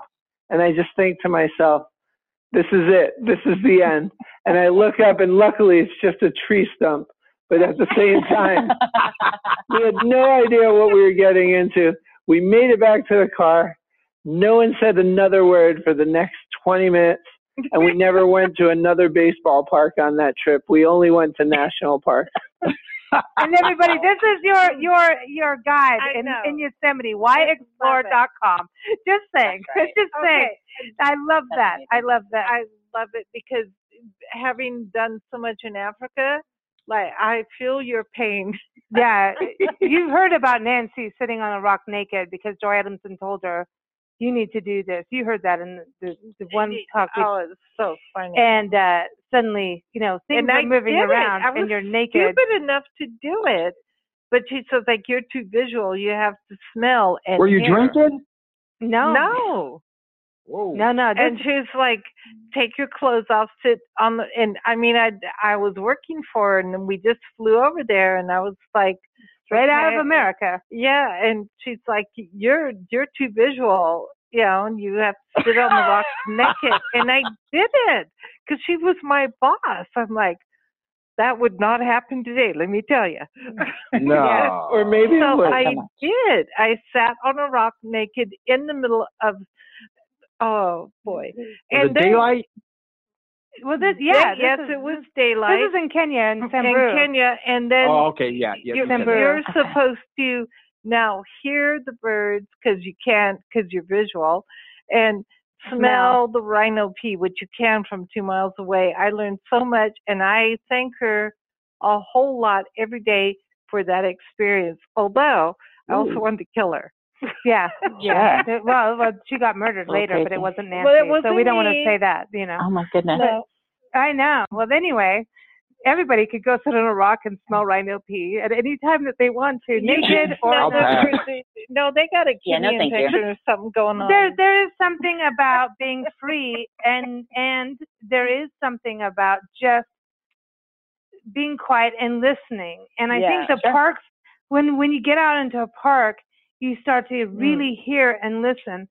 And when you're in the city area, we're it, we're kind of cityfied here in Tucson, but we have a really amazing system where there's riparian areas and there's like this this Mm. city is amazing in having greenery and trails. We have a 131 mile loop that connects bike cyclists and walkers. I mean, that's amazing for a city. And Right. so it's really cool. And so it does give wildlife a place, but you can hear the difference between wildlife calls and bird calls Mm. between a city area and going into the bush Yeah. or into a park, I should say. Um, Right. it, it, there's a difference that happens, and there's a difference in their Mm. activities. There's a difference in their appearance. There's a difference in everything, and the more we can do to have these spaces is key. I mean, it's it's interesting, and as individuals going into these places, the more we Right. can kind of drop trow and listen. Like I don't know, No, everybody it- should their thing. but I, I want to go to you, Sandra. For you, what was that defining moment for you? It, it's really hard to narrow it down. Um, It I've is. got Yeah. two, it is. Mm. And I've got two that are really short. And so I think I'm going to share just both of them really quickly. So the first one is um, last July, I was in upstate New York. And my, uh, I was at uh, Women's Rights National Historical Park, and I had just gotten word Mm. that my father had passed away. And Ooh, and it was sorry. a really amazing moment, sort of to be in the park, to be in this church where these women, you know, fought for the right to vote, and then to get this 92% of households that start the year with Peloton are still active a year later. 92% because of a bike? Not just bikes. We also make treadmills and rowers. Oh, let me guess, for elite athletes only, right? Nope. It doesn't matter if you're an avid exerciser or new to working out. Peloton can help you achieve your fitness goals. 92% stick with it. So can you. Try Peloton bikes, tread, or row risk-free with a 30-day home trial. New members only. Not available in remote locations. See additional terms at onepeloton.com slash home dash trial. 92% of households that start the year with Peloton are still active a year later. All because of a fancy bike? It's not just a bike. Peloton makes treadmills too. Eh, all treadmills are the same. Our treadmills can adjust speed and incline automatically so you never break your stride. Whether you're squeezing in a power walk or training for a marathon, Peloton can help you achieve your fitness goals. 92% stick with it. So can you. Try the Peloton Tread risk-free with a 30-day home trial. New members only. Not available in remote locations. See additional terms at onepeloton.com slash home dash trial. call that my father had passed. Um, and the I very got an next day, email from that gone- park. I'm sorry. I got an email from the person who runs that park a few uh, a year or so ago. But go ahead. I'm sorry. Oh yeah, so so, it's- so it's a beautiful park. It's amazing, and, and Seneca Falls is, is really in, engaged in making sure that that's a, a phenomenal park. But um, nonetheless, the very next day I went to Fort Stanwix, and um, it was raining and it was miserable and it was cold and it was the middle of July and I couldn't understand why it was so miserable and cold. But I got there 15 minutes before the visitor center opened, and um, and I'd sort of let them know that I was going to be there, but it wasn't a big deal. And um, quarter to nine, the door opens, and this jovial gentleman pops his head out and says, I know you, come in here. And he introduced me to all of the, the park rangers.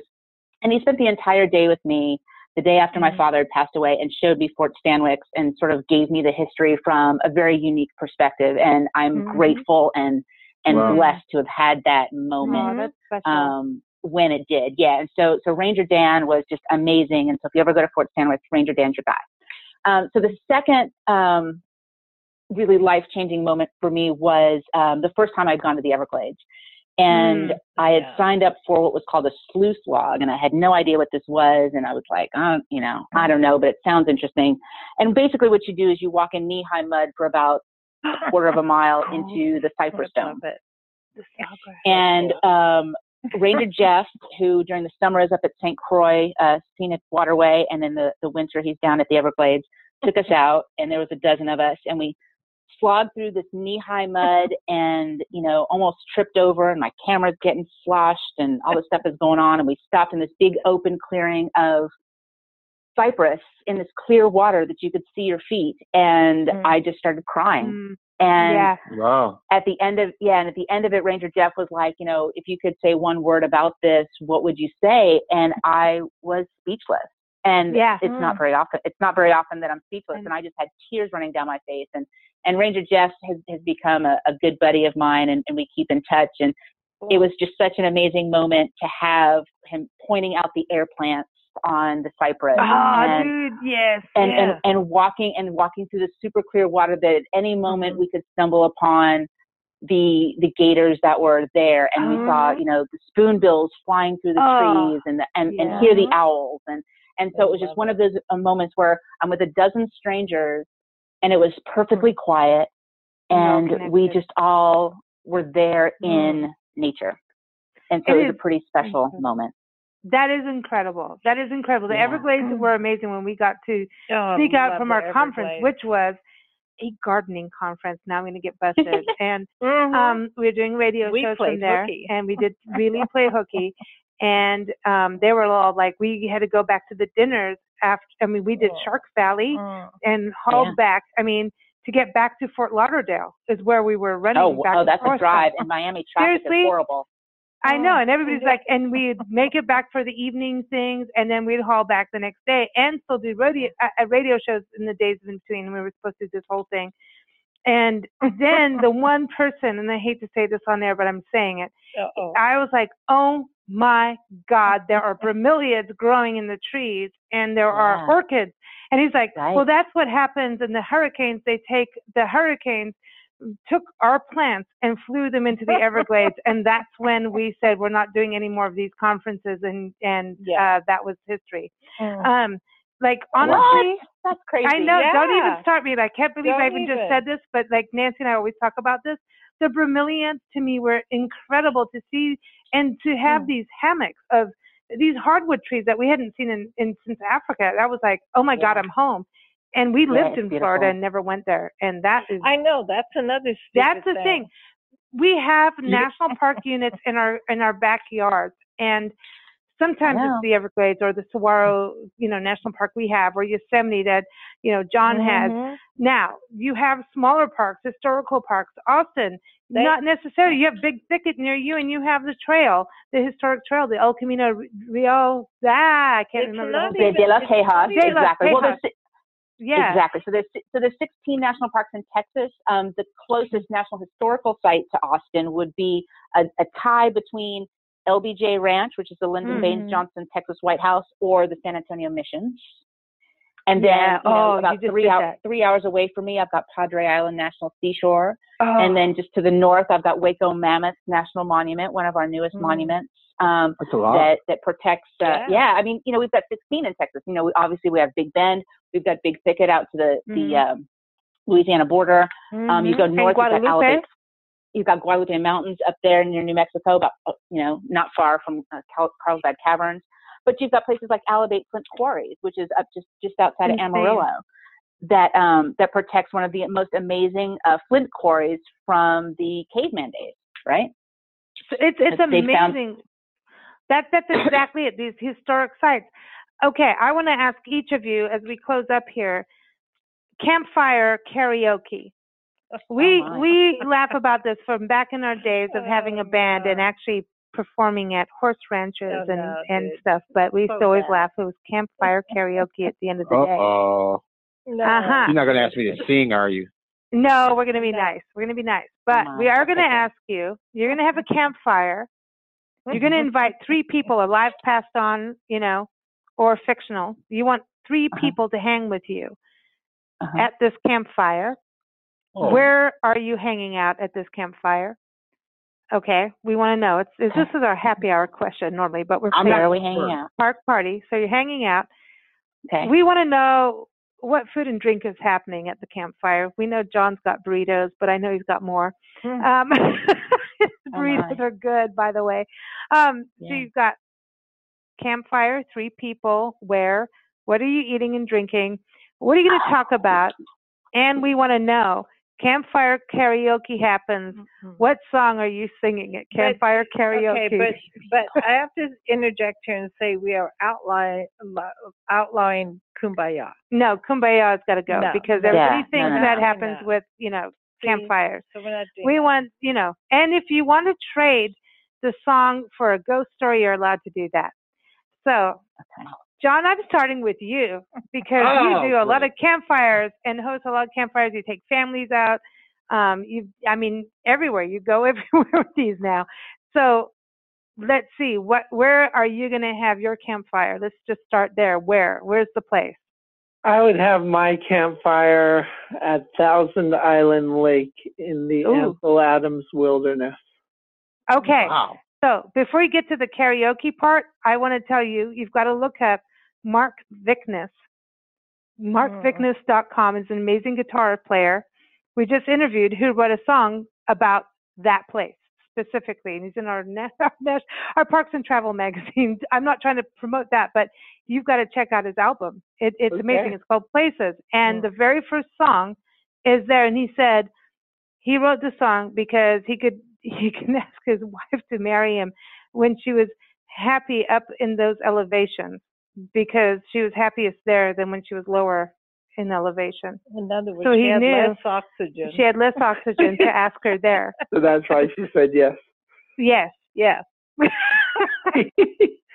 anyway, so sorry, but yes, there was just a good tie-in for karaoke, and it's an amazing album. But okay, so Thousand Islands Lake. Okay, so who's coming to the party? Who's going to the party? That's such a hard question. It it really is. How about I'm gonna I'm gonna cop out very easily. I'm gonna invite four people. The, all of you on the call will be at my party, Cool. and we're gonna Aw, we're we're gonna eat trail burritos and we're gonna Cool. drink moonshine. Oh, We're gonna have right. moonshine. Okay, okay. Can we add Priscilla, our pink sock monkey, our travel Of mascot? course. You missed Priscilla. Come on, I know you do. You photographed her. It's the best photo shoot she's ever had in Yosemite. I know, and I gave her an winter. I gave her an extra Bloody Mary uh, while I you know. weren't looking. okay, so we're gonna do that. So you're not even in inviting Galen Clark to the party? Like seriously, I'm just I'm Uh, shocked. we could invite him too, but that as long as that doesn't break the rules, we get to sit down with Galen Clark, all of us. Okay, that work? you you you've got to. I know you want to invite him, right? Like would Uh, it toss up between him and John Muir. Who would you invite? I would invite Galen Clark. Like I, I said, he's the unsung hero of Yosemite. I feel, See? you know, he's looked at historically a little unfavorably. You know, some people use the word a failed businessman, but I, you know, I just think he was just ahead of his time and just, uh, you know, he was ultimately at the end he he did okay because they gave him a lease to stay in Yosemite at one dollar a year um, when he was older, but um, his his hotel did not succeed just because of other circumstances. So I, And like that was I saw that story. I saw that story on NPR. They did a special uh, Mm. uh, uh, that went into what you're just talking about, Mhm. the, the hotel and and all that. right, that right. was new to me. I, So, I, yeah. the only reason why I mentioned it is because when I heard it, that was new to me. And I would sing the only song that I've ever sung karaoke, and it was the only thing that people could possibly tolerate me singing would be Pearl Jam Jeremy. Yeah, I want to see that. I want to hear that. I would. I want to be there. Okay. Oh my God! funny. In class today. Yeah. I can see you just like hammer the fire, like yeah. I'm gonna do That that. would be me. Oh, right on, John. Okay, Cool. so Sandra, who is coming to your campfire party, and where is it going to be? Okay, so my campfire party is going to be in Joshua Tree National Park. Yeah, Ooh. our old hometown. Yeah.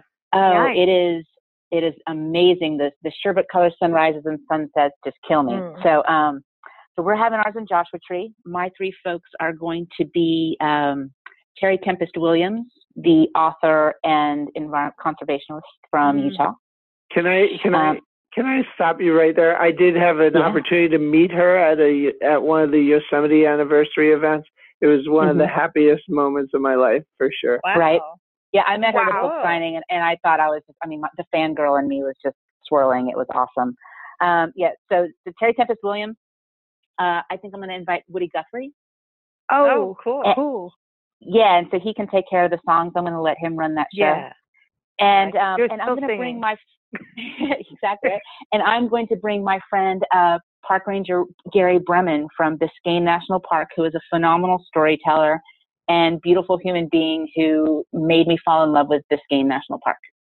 Awesome. And we got to protect Biscayne right now because they want to drill it for oil. Just I saying. know. Sorry. it's like how stupid can you Just- get? I just I had to. I, can't do that. On the scale oh. of one to ten, how stupid can you get? I know. We just just I'm- Yeah, I'm don't stupid. don't get me started because there's a lot. I of know that's a whole other down there. show. We- but No, everybody, yeah, we- npca.org, go there and follow the alerts That's of what's going on in parks around the country, Yeah. around the world, the monuments, barriers, It's all a that. new show Very called good. How Stupid Can You Okay. Get? So okay, So- so Yes. what are you singing and what are you eating and drinking? We need the food. so so I'm letting Woody Guthrie handle the song. So obviously we start out with this family Mm-hmm. Sugarland and we'll, you know, just sort of go on Yeah. into the evening. Um and so we're gonna have my tinfoil broccoli beef as as our dinner.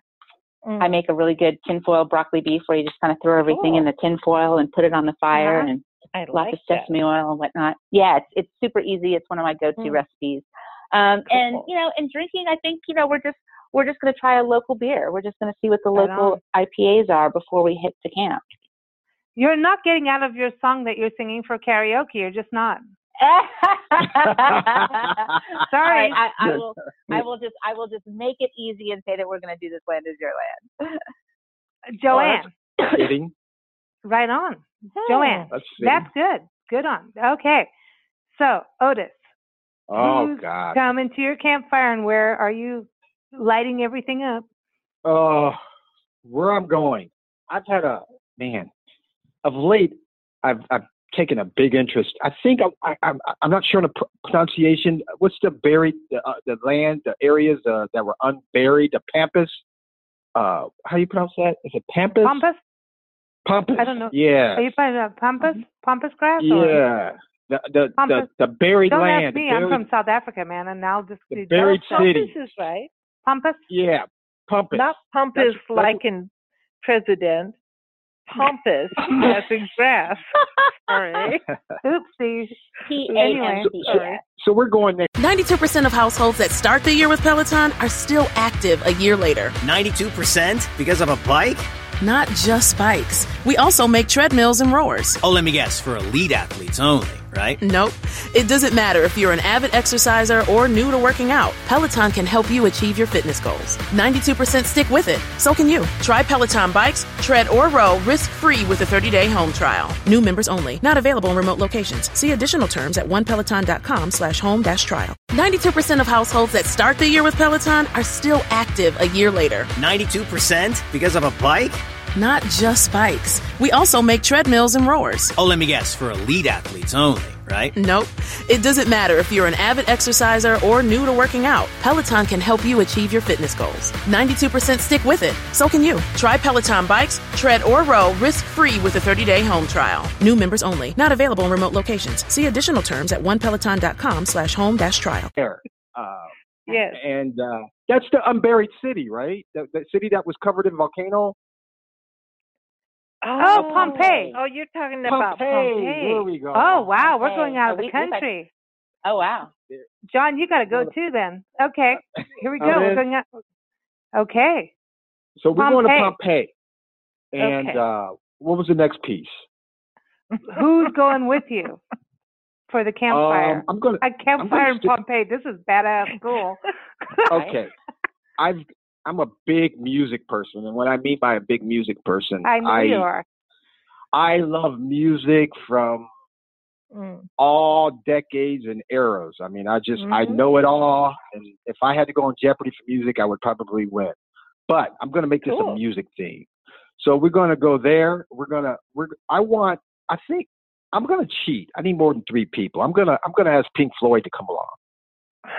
Which wow. okay, who, All right. who, who, who? David Gilmour, Roger Waters. What, what's No, going on? I want all of them. all They all have their own stories and knowledge I can get. I want them all. Okay. Well, if Sid he can bring a band, I want to bring a band. What about Syd Barrett?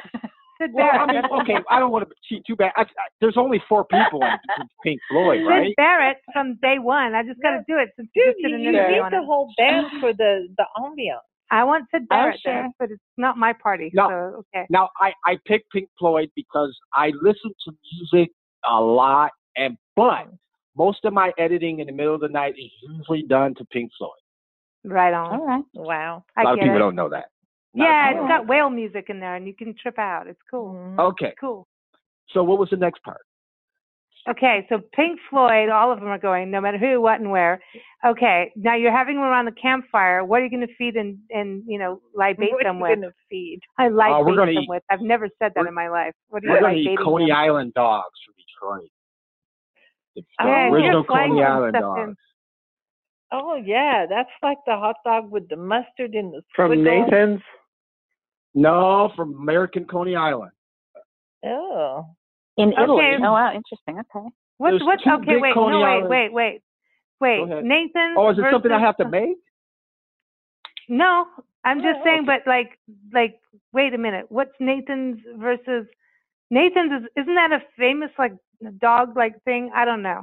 That's But the, I've that- never heard of Nathan's. That's the original Coney Island hot dog stand. Not out of Nathan- Detroit. Is this Oh, still Although I'm there? dogs. Is it Detroit? Detroit I'm in- versus Wait, Um, wait, No, wait, where does Coney Nathan come Island is in Brooklyn, New York.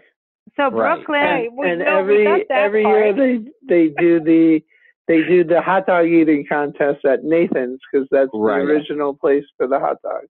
Right, okay, so right. okay, so Now I All right. mentioned Coney Island out of Detroit because I'm originally from Michigan, Uh, but I always drove down to Detroit to get to Coney Islands, and I went to school in an urban college that was in, in downtown, so I always Okay. craved the Coney Island hot dogs. And they have a new shipping method where you can ship a whole kit to anywhere in the world, and we order it all the time. Anyways, seriously, From wait a Coney minute. I No, want a wait. corn dog though because I don't even eat meat, but I want a corn dog right now. you don't eat you don't eat you don't eat meat. No, Oh, not okay. really. And here and there we do. Like tomorrow, well, we're going on a hike with a friend who makes these amazing killer sandwiches with Havarti Yeah. cheese and breast Chicken. Yeah. chicken breast or whatever. But normally And it's not like so much. amazing. And then we we eat shortbread and drink champagne after our hike in a park. And we're doing a, a national park unit tomorrow that Wow. we've never been to tomorrow. So we're excited. It's on the Juan Bautista de Oh. Anza National Historic Trail, and it's one of the newest sites. It's a lagoon wetlands area, and it's amazing. And we haven't been there yet. I'm saying it's amazing. I've looked it online. I'm like, that's. I'm going to see some ducks tomorrow, and I'm going to drink some champagne, and I get to eat chicken Yes. tomorrow. So I'm a happy girl. but no, I don't eat that much meat. But neither of us do. But we'll eat we'll eat John's burritos no matter what he puts in them. But um no, but but to me this is I like hot dogs. I just don't eat them that often. But like I want a corn dog now, and I want mustard. Like you just said this now, I want that. I have a craving. Okay, so you're eating these, but okay, are you drinking lemonade? What what's going on? 'Cause, like No, I'm dogs, drinking. I'm drinking. Yeah. We're drinking. We're drinking wine. Beer. Wine. Oh, Awesome. okay. I'm with you there. I'll eat. I'll eat hot dogs and wine, but I'm not invited because this is Pink Floyd. Okay. we're this drink, is We're drinking white wine because I don't want to stain my teeth. Oh, come on. Oh Jeez. my goodness. God. Now I God. can tell you just now how old you are. ah! Because Wait a Come minute. on. Wait a minute. Wait a minute. Oh man! When Don't ever get- look at our teeth. when you when you get a few years older, you're like, okay, it's about the wine. It wasn't my fault. No. And then you drink that's it. it. That's you just. That's it. It becomes your No. excuse. But anyway, no, okay. because So then I would have to dump a lot of money in my mouth to get them back the way I want them. Oh wow. Okay, so it's all about the teeth. Okay, Well, so everybody, you don't the need a flashlight when you It's go to not all about the Pompeii. teeth. I just don't want to go backwards. Okay, No, you don't go. No. Wow, this is a Mm, conversation. So. Pompeii with Pink Floyd, that sounds like a band album right and there. really white teeth. White teeth, white wine, and Coney Uh, I- Island I- hot dogs. Okay, You- that's awesome. You Clearly That's have awesome. to edit the white teeth part out of the audio, right? No, No, no, this too ain't late. getting edited No, ever, no ever, editing. ever. There's no such thing as editing around here because it's about being real. It's cool. Okay. I, I, think it's it. cool, but um, I'm gonna have red wine right after this because I just want to, and, Because and I'm gonna take a photo of my teeth and put it up on Twitter and say, And "Look we're at older, so we can. Yeah. I So prefer red wine, but I just, I just, I just couldn't deal with the results on my mouth with it. But, So I've always You learned do? to drink Okay. white. I'm going to All right, email all you right. a solution for that. Okay, yeah, Nancy knows. Yeah, I know. All right, guys. I really we at? appreciate Nancy My- and I both appreciate you.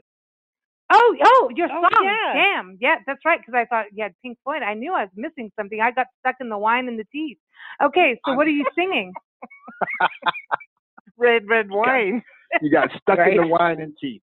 All right, I'm gonna stick with the same music genre, and I'm gonna go with my karaoke song's gonna be "Fool in the Rain." Fool in the Rain. Okay. Oh. What's up? Okay. Yeah, there you go, John. See? John See? knew it. They know. That's right. I'm with you. See? Did you hear what John all said? Fool in the Lisa? Rain. Me? Lisa, yeah. Did you Do hear I that? know the Do I know the Who? I know the Who. No, that what you're asking? Do I John. John. John guessed the group name of the song. I didn't. I didn't know that. No, Oh, I didn't. It's Ze- But I Led may. Zeppelin. Led Zeppelin. Then I do know, and I'm just stupid right now. Uh, you know. No, I do know. It's, I'm just stupid. No, I am. in the I'm Rain like, by Led Zeppelin. That's my karaoke song. I know, but this is it. Now we've we've we've we have gone backwards now. This this conversation. We started so good, but now I don't know the song, but I do. I I know Led Zeppelin and I know Pink Floyd and I know these bands, but then, dude, I don't know right now because guess what? I'm gonna have a glass of red wine and then it will wash And all of that away. We're gonna look at our teeth and go, "He was right." I know. See, and I'll send that. I knew I would shake things up with that. I know, I know, but I do job, Led Otis. Zeppelin. Led Zeppelin still is one of the best ever because they just had that like work. Anyway, I don't want to It's go called into a musical. freedom. Okay, no, before you know what? You know why Go they're ahead. the best ever? They're the best ever because they were the only music group ever in music, even to this day, that was successfully able to mix blues, rock. I mean, they were the only group able to mix sound from every music genres that were available. Oh my God, you need to read Backstage Pass Actually, by his. his They're they were because they would listen to Yeah. everybody else telling them you can't do it. no, it, it, you've got to read There's Backstage no group. Pass. There's no group to this day that could ever duplicate what Led Zeppelin able to do with their music. I mean, it's just only one group I think, in my opinion, came close, and that was the Black Crowes. Oh, oh and now they're Is like, the oh, murder- dude, the it's so sad. It's so sad. Is no, that the murder she no, said? no, song? no, no, no, no, no, and it's so sad. It, it, dude, Chris. Oh, that, but there's he's still doing stuff now, Who but it's the just murder different. song? No, no, that you're in a different place, Nancy. Okay. No, but Well, anyway, that's not- anyway, the music is a big deal when you're road tripping. Sandra, you listen to music as you road trip because I know you do Yes. this all the time. You you do. Yes. Do you, do you have? Yes. Do you make? How do you do it? Do you? I mean, does anybody make a mixtape anymore? Do any of us even have cars that do it? Do you do like a No, I don't. stuff? No one does it. I Well, I do- stream I through do- Apple Music. Oh, I see. I do a mix. I do a mixed playlist that I'll play. Okay, Uh, yeah. John, So Ah. what do you yeah, do? I, I have a I have a thumb drive that has a lot of music on it, or just you know whatever the kids pick these days. So it's a lot of oh, Imagine Ah. Dragons, which Oh. is oh, which is okay as long as you know it's not Taylor. It's it's not Taylor Swift anymore. So oh, uh, Imagine. Dragons is is reasonable. Okay, so No, be, before each of you go, I do want to touch on this, which is unique. Each of you are connected in this one way, other than national parks and traveling to them and and giving people an insight of what our national park system is, which you do through your photography. Uh, you know, everybody has a different thing. And uh, Right. Sandra, what you're doing at National Park patchlady.com and on your social media. I can't give, I was going to give everybody's Instagrams and Twitters and Facebooks, but all of you have a big long list. But I want everyone to just go to your website, nationalparkpatchlady.com for Sandra. Um, You're giving people an insight to travel of how to and your experiences. But all of you are have a, a an affiliate that you're working with. And for you, Sandra, you're working with Olympus. Am I right with that? I am. I was just named an Olympus Superfan Ambassador. So I shoot with Olympus cameras, and um, thank, yeah, I love them. And so um, I now travel to camera shops and talk about travel photography and Olympus cameras, and um, I'm honored to be working with them. They're a great company. Awesome. One tip, Cool. one photo tip from you for that. Uh, one photo tip. So um, with my Olympus cameras, they have a setting called Live Composite, which allows you to do long exposures, but you can see the photo building on the back of the camera, which I love to use at night for obviously star trails. But two things that I really love to use it for is when I'm photographing lightning, because you can set it up so you know the lightning's coming. You click the button, you can capture the lightning and stop it when you see it populate on the back of your screen. And I also love to Ooh, use it when cool. I put a, yeah, so I can, and I also use it to, and I put a couple uh, neutral density filters on and use it for waterfalls. And so it is my favorite um, my favorite part of shooting is using the live composite on Olympus cameras. That's really cool. We're in I- monsoon season, like coming up soon That's here, and cool. and that's awesome for lightning and and waterfalls out Well, here. In Yeah, and light and a lightning's hard to capture, you know, and so so this gives you it, it, it's you know it's still in camera, so it's not cheating, but it really allows you to create some cool concepts. I have a- Awesome. I have a tip for Lisa. Oh, First, it's down. called get down and Thank take you, your John. lens caps off. Oh yeah, there's times where I'm like, I don't know what's going on, but anyway, that Get happens. dirty. Yeah, it, it has dirty. nothing to do with the red wine and the and the dirty teeth, you know, from the night before. Uh, John, Oh, John and Otis have a similar thing going on. Subaru, apparently. Okay, so what's going on with Subarus? Because Toyota used to be the thing going out there and, you know, and Jeep, but it looks like everyone, I have a friend, or Nancy, I have a friend, going out and living in Oregon in an area, and she goes, well, apparently we need to have a Subaru here for four-wheel drive, and I can still kind of have a car and do all this stuff. And I'm like, what? And I look at both of your Instagram accounts and different Instagram accounts, and something's going on with Subaru. What's going on, John? Because I know about Hot Lips and how Hot Lips said, like, we're not Hello. working halfway through. Is that when you turn to Subaru? What's going on with Subaru? Yeah, you know, Hot Lips is out in the pasture right now. Hot Lips get, gets used for soccer Saturdays and things like that. But yeah, now we have Subi Ruby. I even have an Instagram for Subi Ruby, and uh, I I met uh, some people from Subaru during one of the Yosemite events for the 100 year anniversary of the National Park Service, and I was able to listen to a presentation by Subaru about how they give back to the national parks, how they make Yeah. donations with every purchase to certain charities. Great message. It was just really wonderful. So I went out and I actually bought a Subaru at the beginning of last year and I sent a letter to to the people who I met and they were so excited to receive the letter they asked me if I wanted to consider being an ambassador for Subaru and now um, I, I share some posts on social media. I get to take a lot of cool photos with uh, Subi Ruby on our road trips Ruby out Ruby to and your ruby red heels that go click click through the that's park. right. and uh, yeah, That's right. so I get to represent Subaru. And just last week, my my father actually just bought a new Subaru. Uh, Thanks- see, thanks check it out. Recommendation. So yeah, it was it was fun. Otis, what about you, the Subaru? I mean, is this something that you? I mean, do you fly, drive? Because you go to different parks. I mean, how does that work for you? Oh well, uh, oh, I'm sorry. I was, go ahead, John.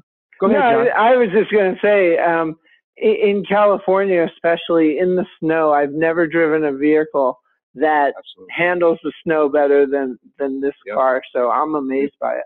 Wow. I'm just going to Mhm. say Listen, Ruby. listen. I know about going down hills in my Mhm. Toyota Corolla. no, don't do sideways in No. in the snowstorm, up and down. But anyway, um, and it didn't work, but it was fun. Can I just say, Ruby, don't take your love to town. oh, stop!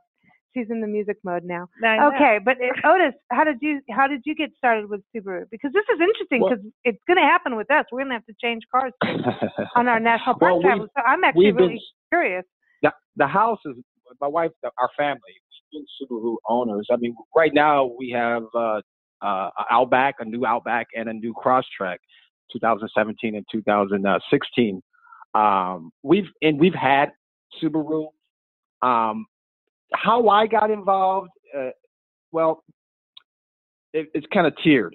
Um, I'm trying to make this a short story um, because when I was approached by several other types of products in recent months.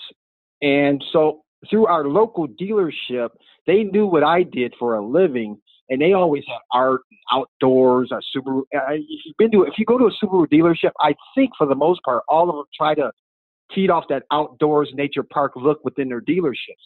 So when mm-hmm. I approached them about my art in their dealership, that's when the opportunity arose for the, uh, the ambassador program. And because of that, I got into the ambassador program, and that's launched a whole nother avenue. I mean, because I've gotten tons of Subaru gear items that I use at my art shows to present along with my my my my my, my imagery. So it, it kind of gives that balance of that Subaru outdoors and my outdoor imagery. So I've kind of coupled it up. Um, and this has been going on for about a year. So I'm totally ecstatic because for a long time I vowed I would never push a product. I'm not interested in pushing a product. There's certain things I buy for a certain reason. And whether you want to give it to me for free or half off, I'm not really interested. But the Subaru thing has been pleasant because I totally stand for what they, they represent uh, and, and, and the imagery uh, of, and the product. The product's great. I mean, John mentioned about the snow driving. The first time I drove a Subaru in the snow, it was like, okay, now this is this is different. And I grew up in the Midwest, so I mean, it was different. I mean, mm. and so hmm. I I even if the Subaru ambassador thing wasn't there, we would still have our Subarus.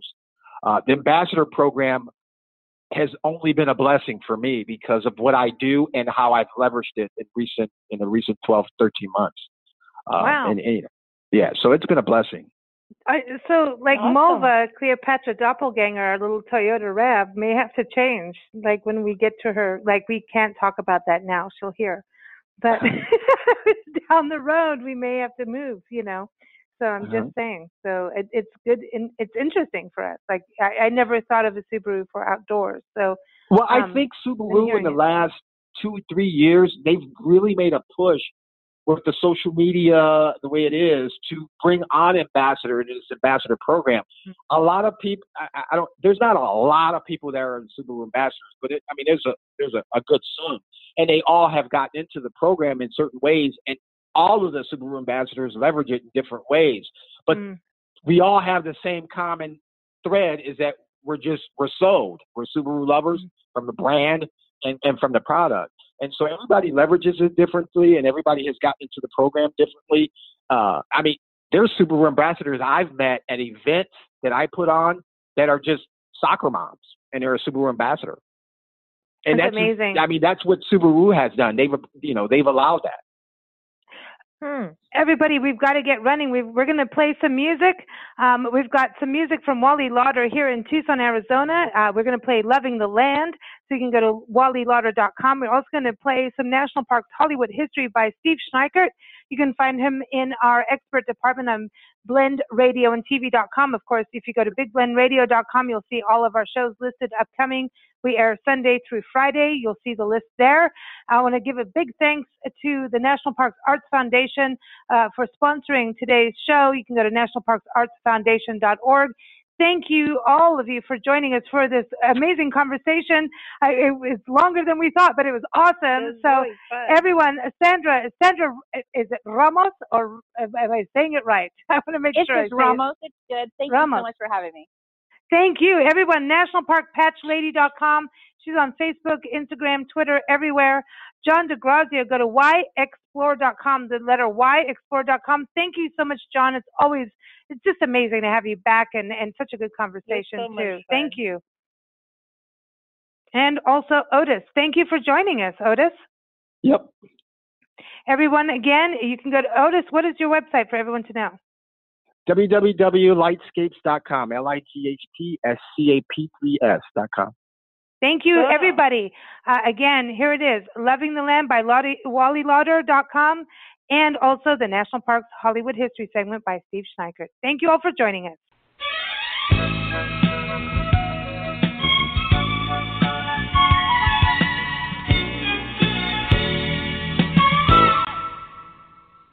When people think of national parks, movies are not usually the first thing that comes to mind. The national parks are not just providing a home for wildlife, but they are also providing gorgeous locations for Hollywood to use when shooting its movies. Let this list of five movie classics shot on National Park Service land be your gateway into the wider world of film, camping, and the discoveries of the outdoors. 1940s The Grapes of Wrath this John Steinbeck classic novel turned film about the Dust Bowl exodus utilizes the petrified forest to recreate a journey many have taken through Arizona.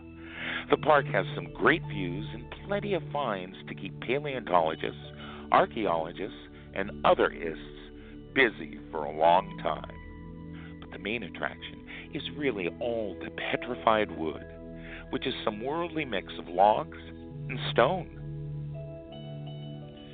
North by Northwest, 1959. The National Memorial Mount Rushmore serves as a pivotal setting for this Alfred Hitchcock adventure. It is not difficult to imagine Cary Grant running from spies in a death to death chase to freedom across this park. Just make sure you imagine it and do not act it out. Hitchcock himself ran into controversy for his action sequences. 1960 Spartacus. Death Valley National Park has served as a location for multiple films. In Spartacus, the first sequence in the quarries was filmed in the Nevada park. While it would be zero fun to reenact the labor intensive scenes, taking advantage of the hiking, biking, and camping opportunities available in this 3 million acre park could lead to a memorable vacation that becomes a family classic. Butch Cassidy and the Sundance Kid, 1969. For this Western, Butch Cassidy, Paul Newman, and the Sundance Kid, Robert Redford, the ultimate criminals on the run, took advantage of the scenery in Utah's Zion National Park. Once you were there, you will want to stay for the mind blowing scenery. Besides the multitude of trails to lead you around the sandstone, there are many naturally occurring arches that are a wonder to behold in person. Concluding with 1987's The Quick and the Dead, there were parts of the film shot in Arizona's Wupatki National Monument. The land was originally home to the predecessors of the Hopi and Zuni people and has since been excavated and studied by archaeologists. The pueblos and canyons make for a beautiful landscape, and it is easy to see why location scouts chose Wupatki as a backdrop for this western. The film was also shot in the nearby Coconino National Forest and Kaibab National Forest. I am Steve Schneikert, and this is Hollywood History as I recall it.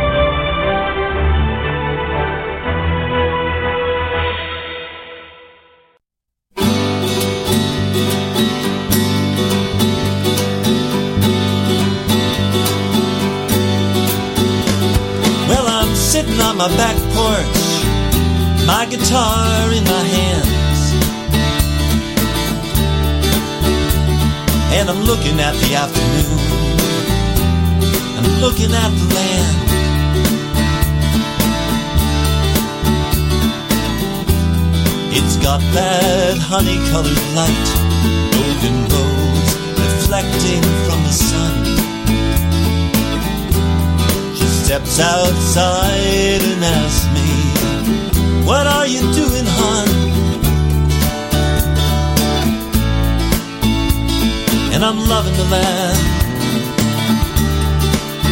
I'm just loving the land. I'm loving the land. I'm just loving the land. Got an angel in my corner, must have a Buddha at my side. And if I had any worries, left them all behind.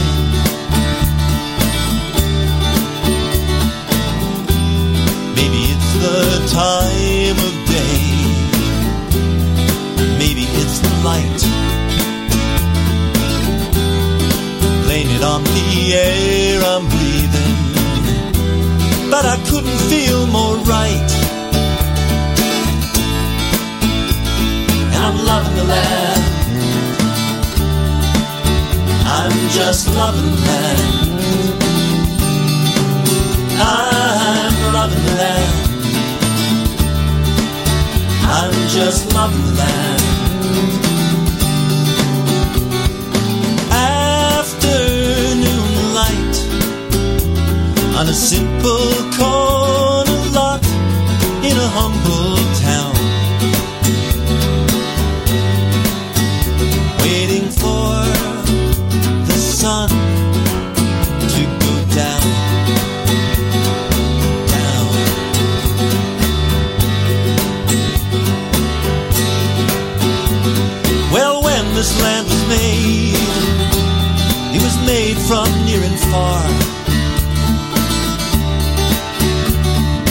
Molecules and galaxies and mystery and bits of stars. And I'm just letting go like a leaf to the wind. I'm floating on a feeling. I'm just giving in. And I'm loving the land. I'm just loving the land. I'm loving the land. I'm just loving the land. This land is your land, my land. From California to New York to the Fiji Islands. I'm just loving the land.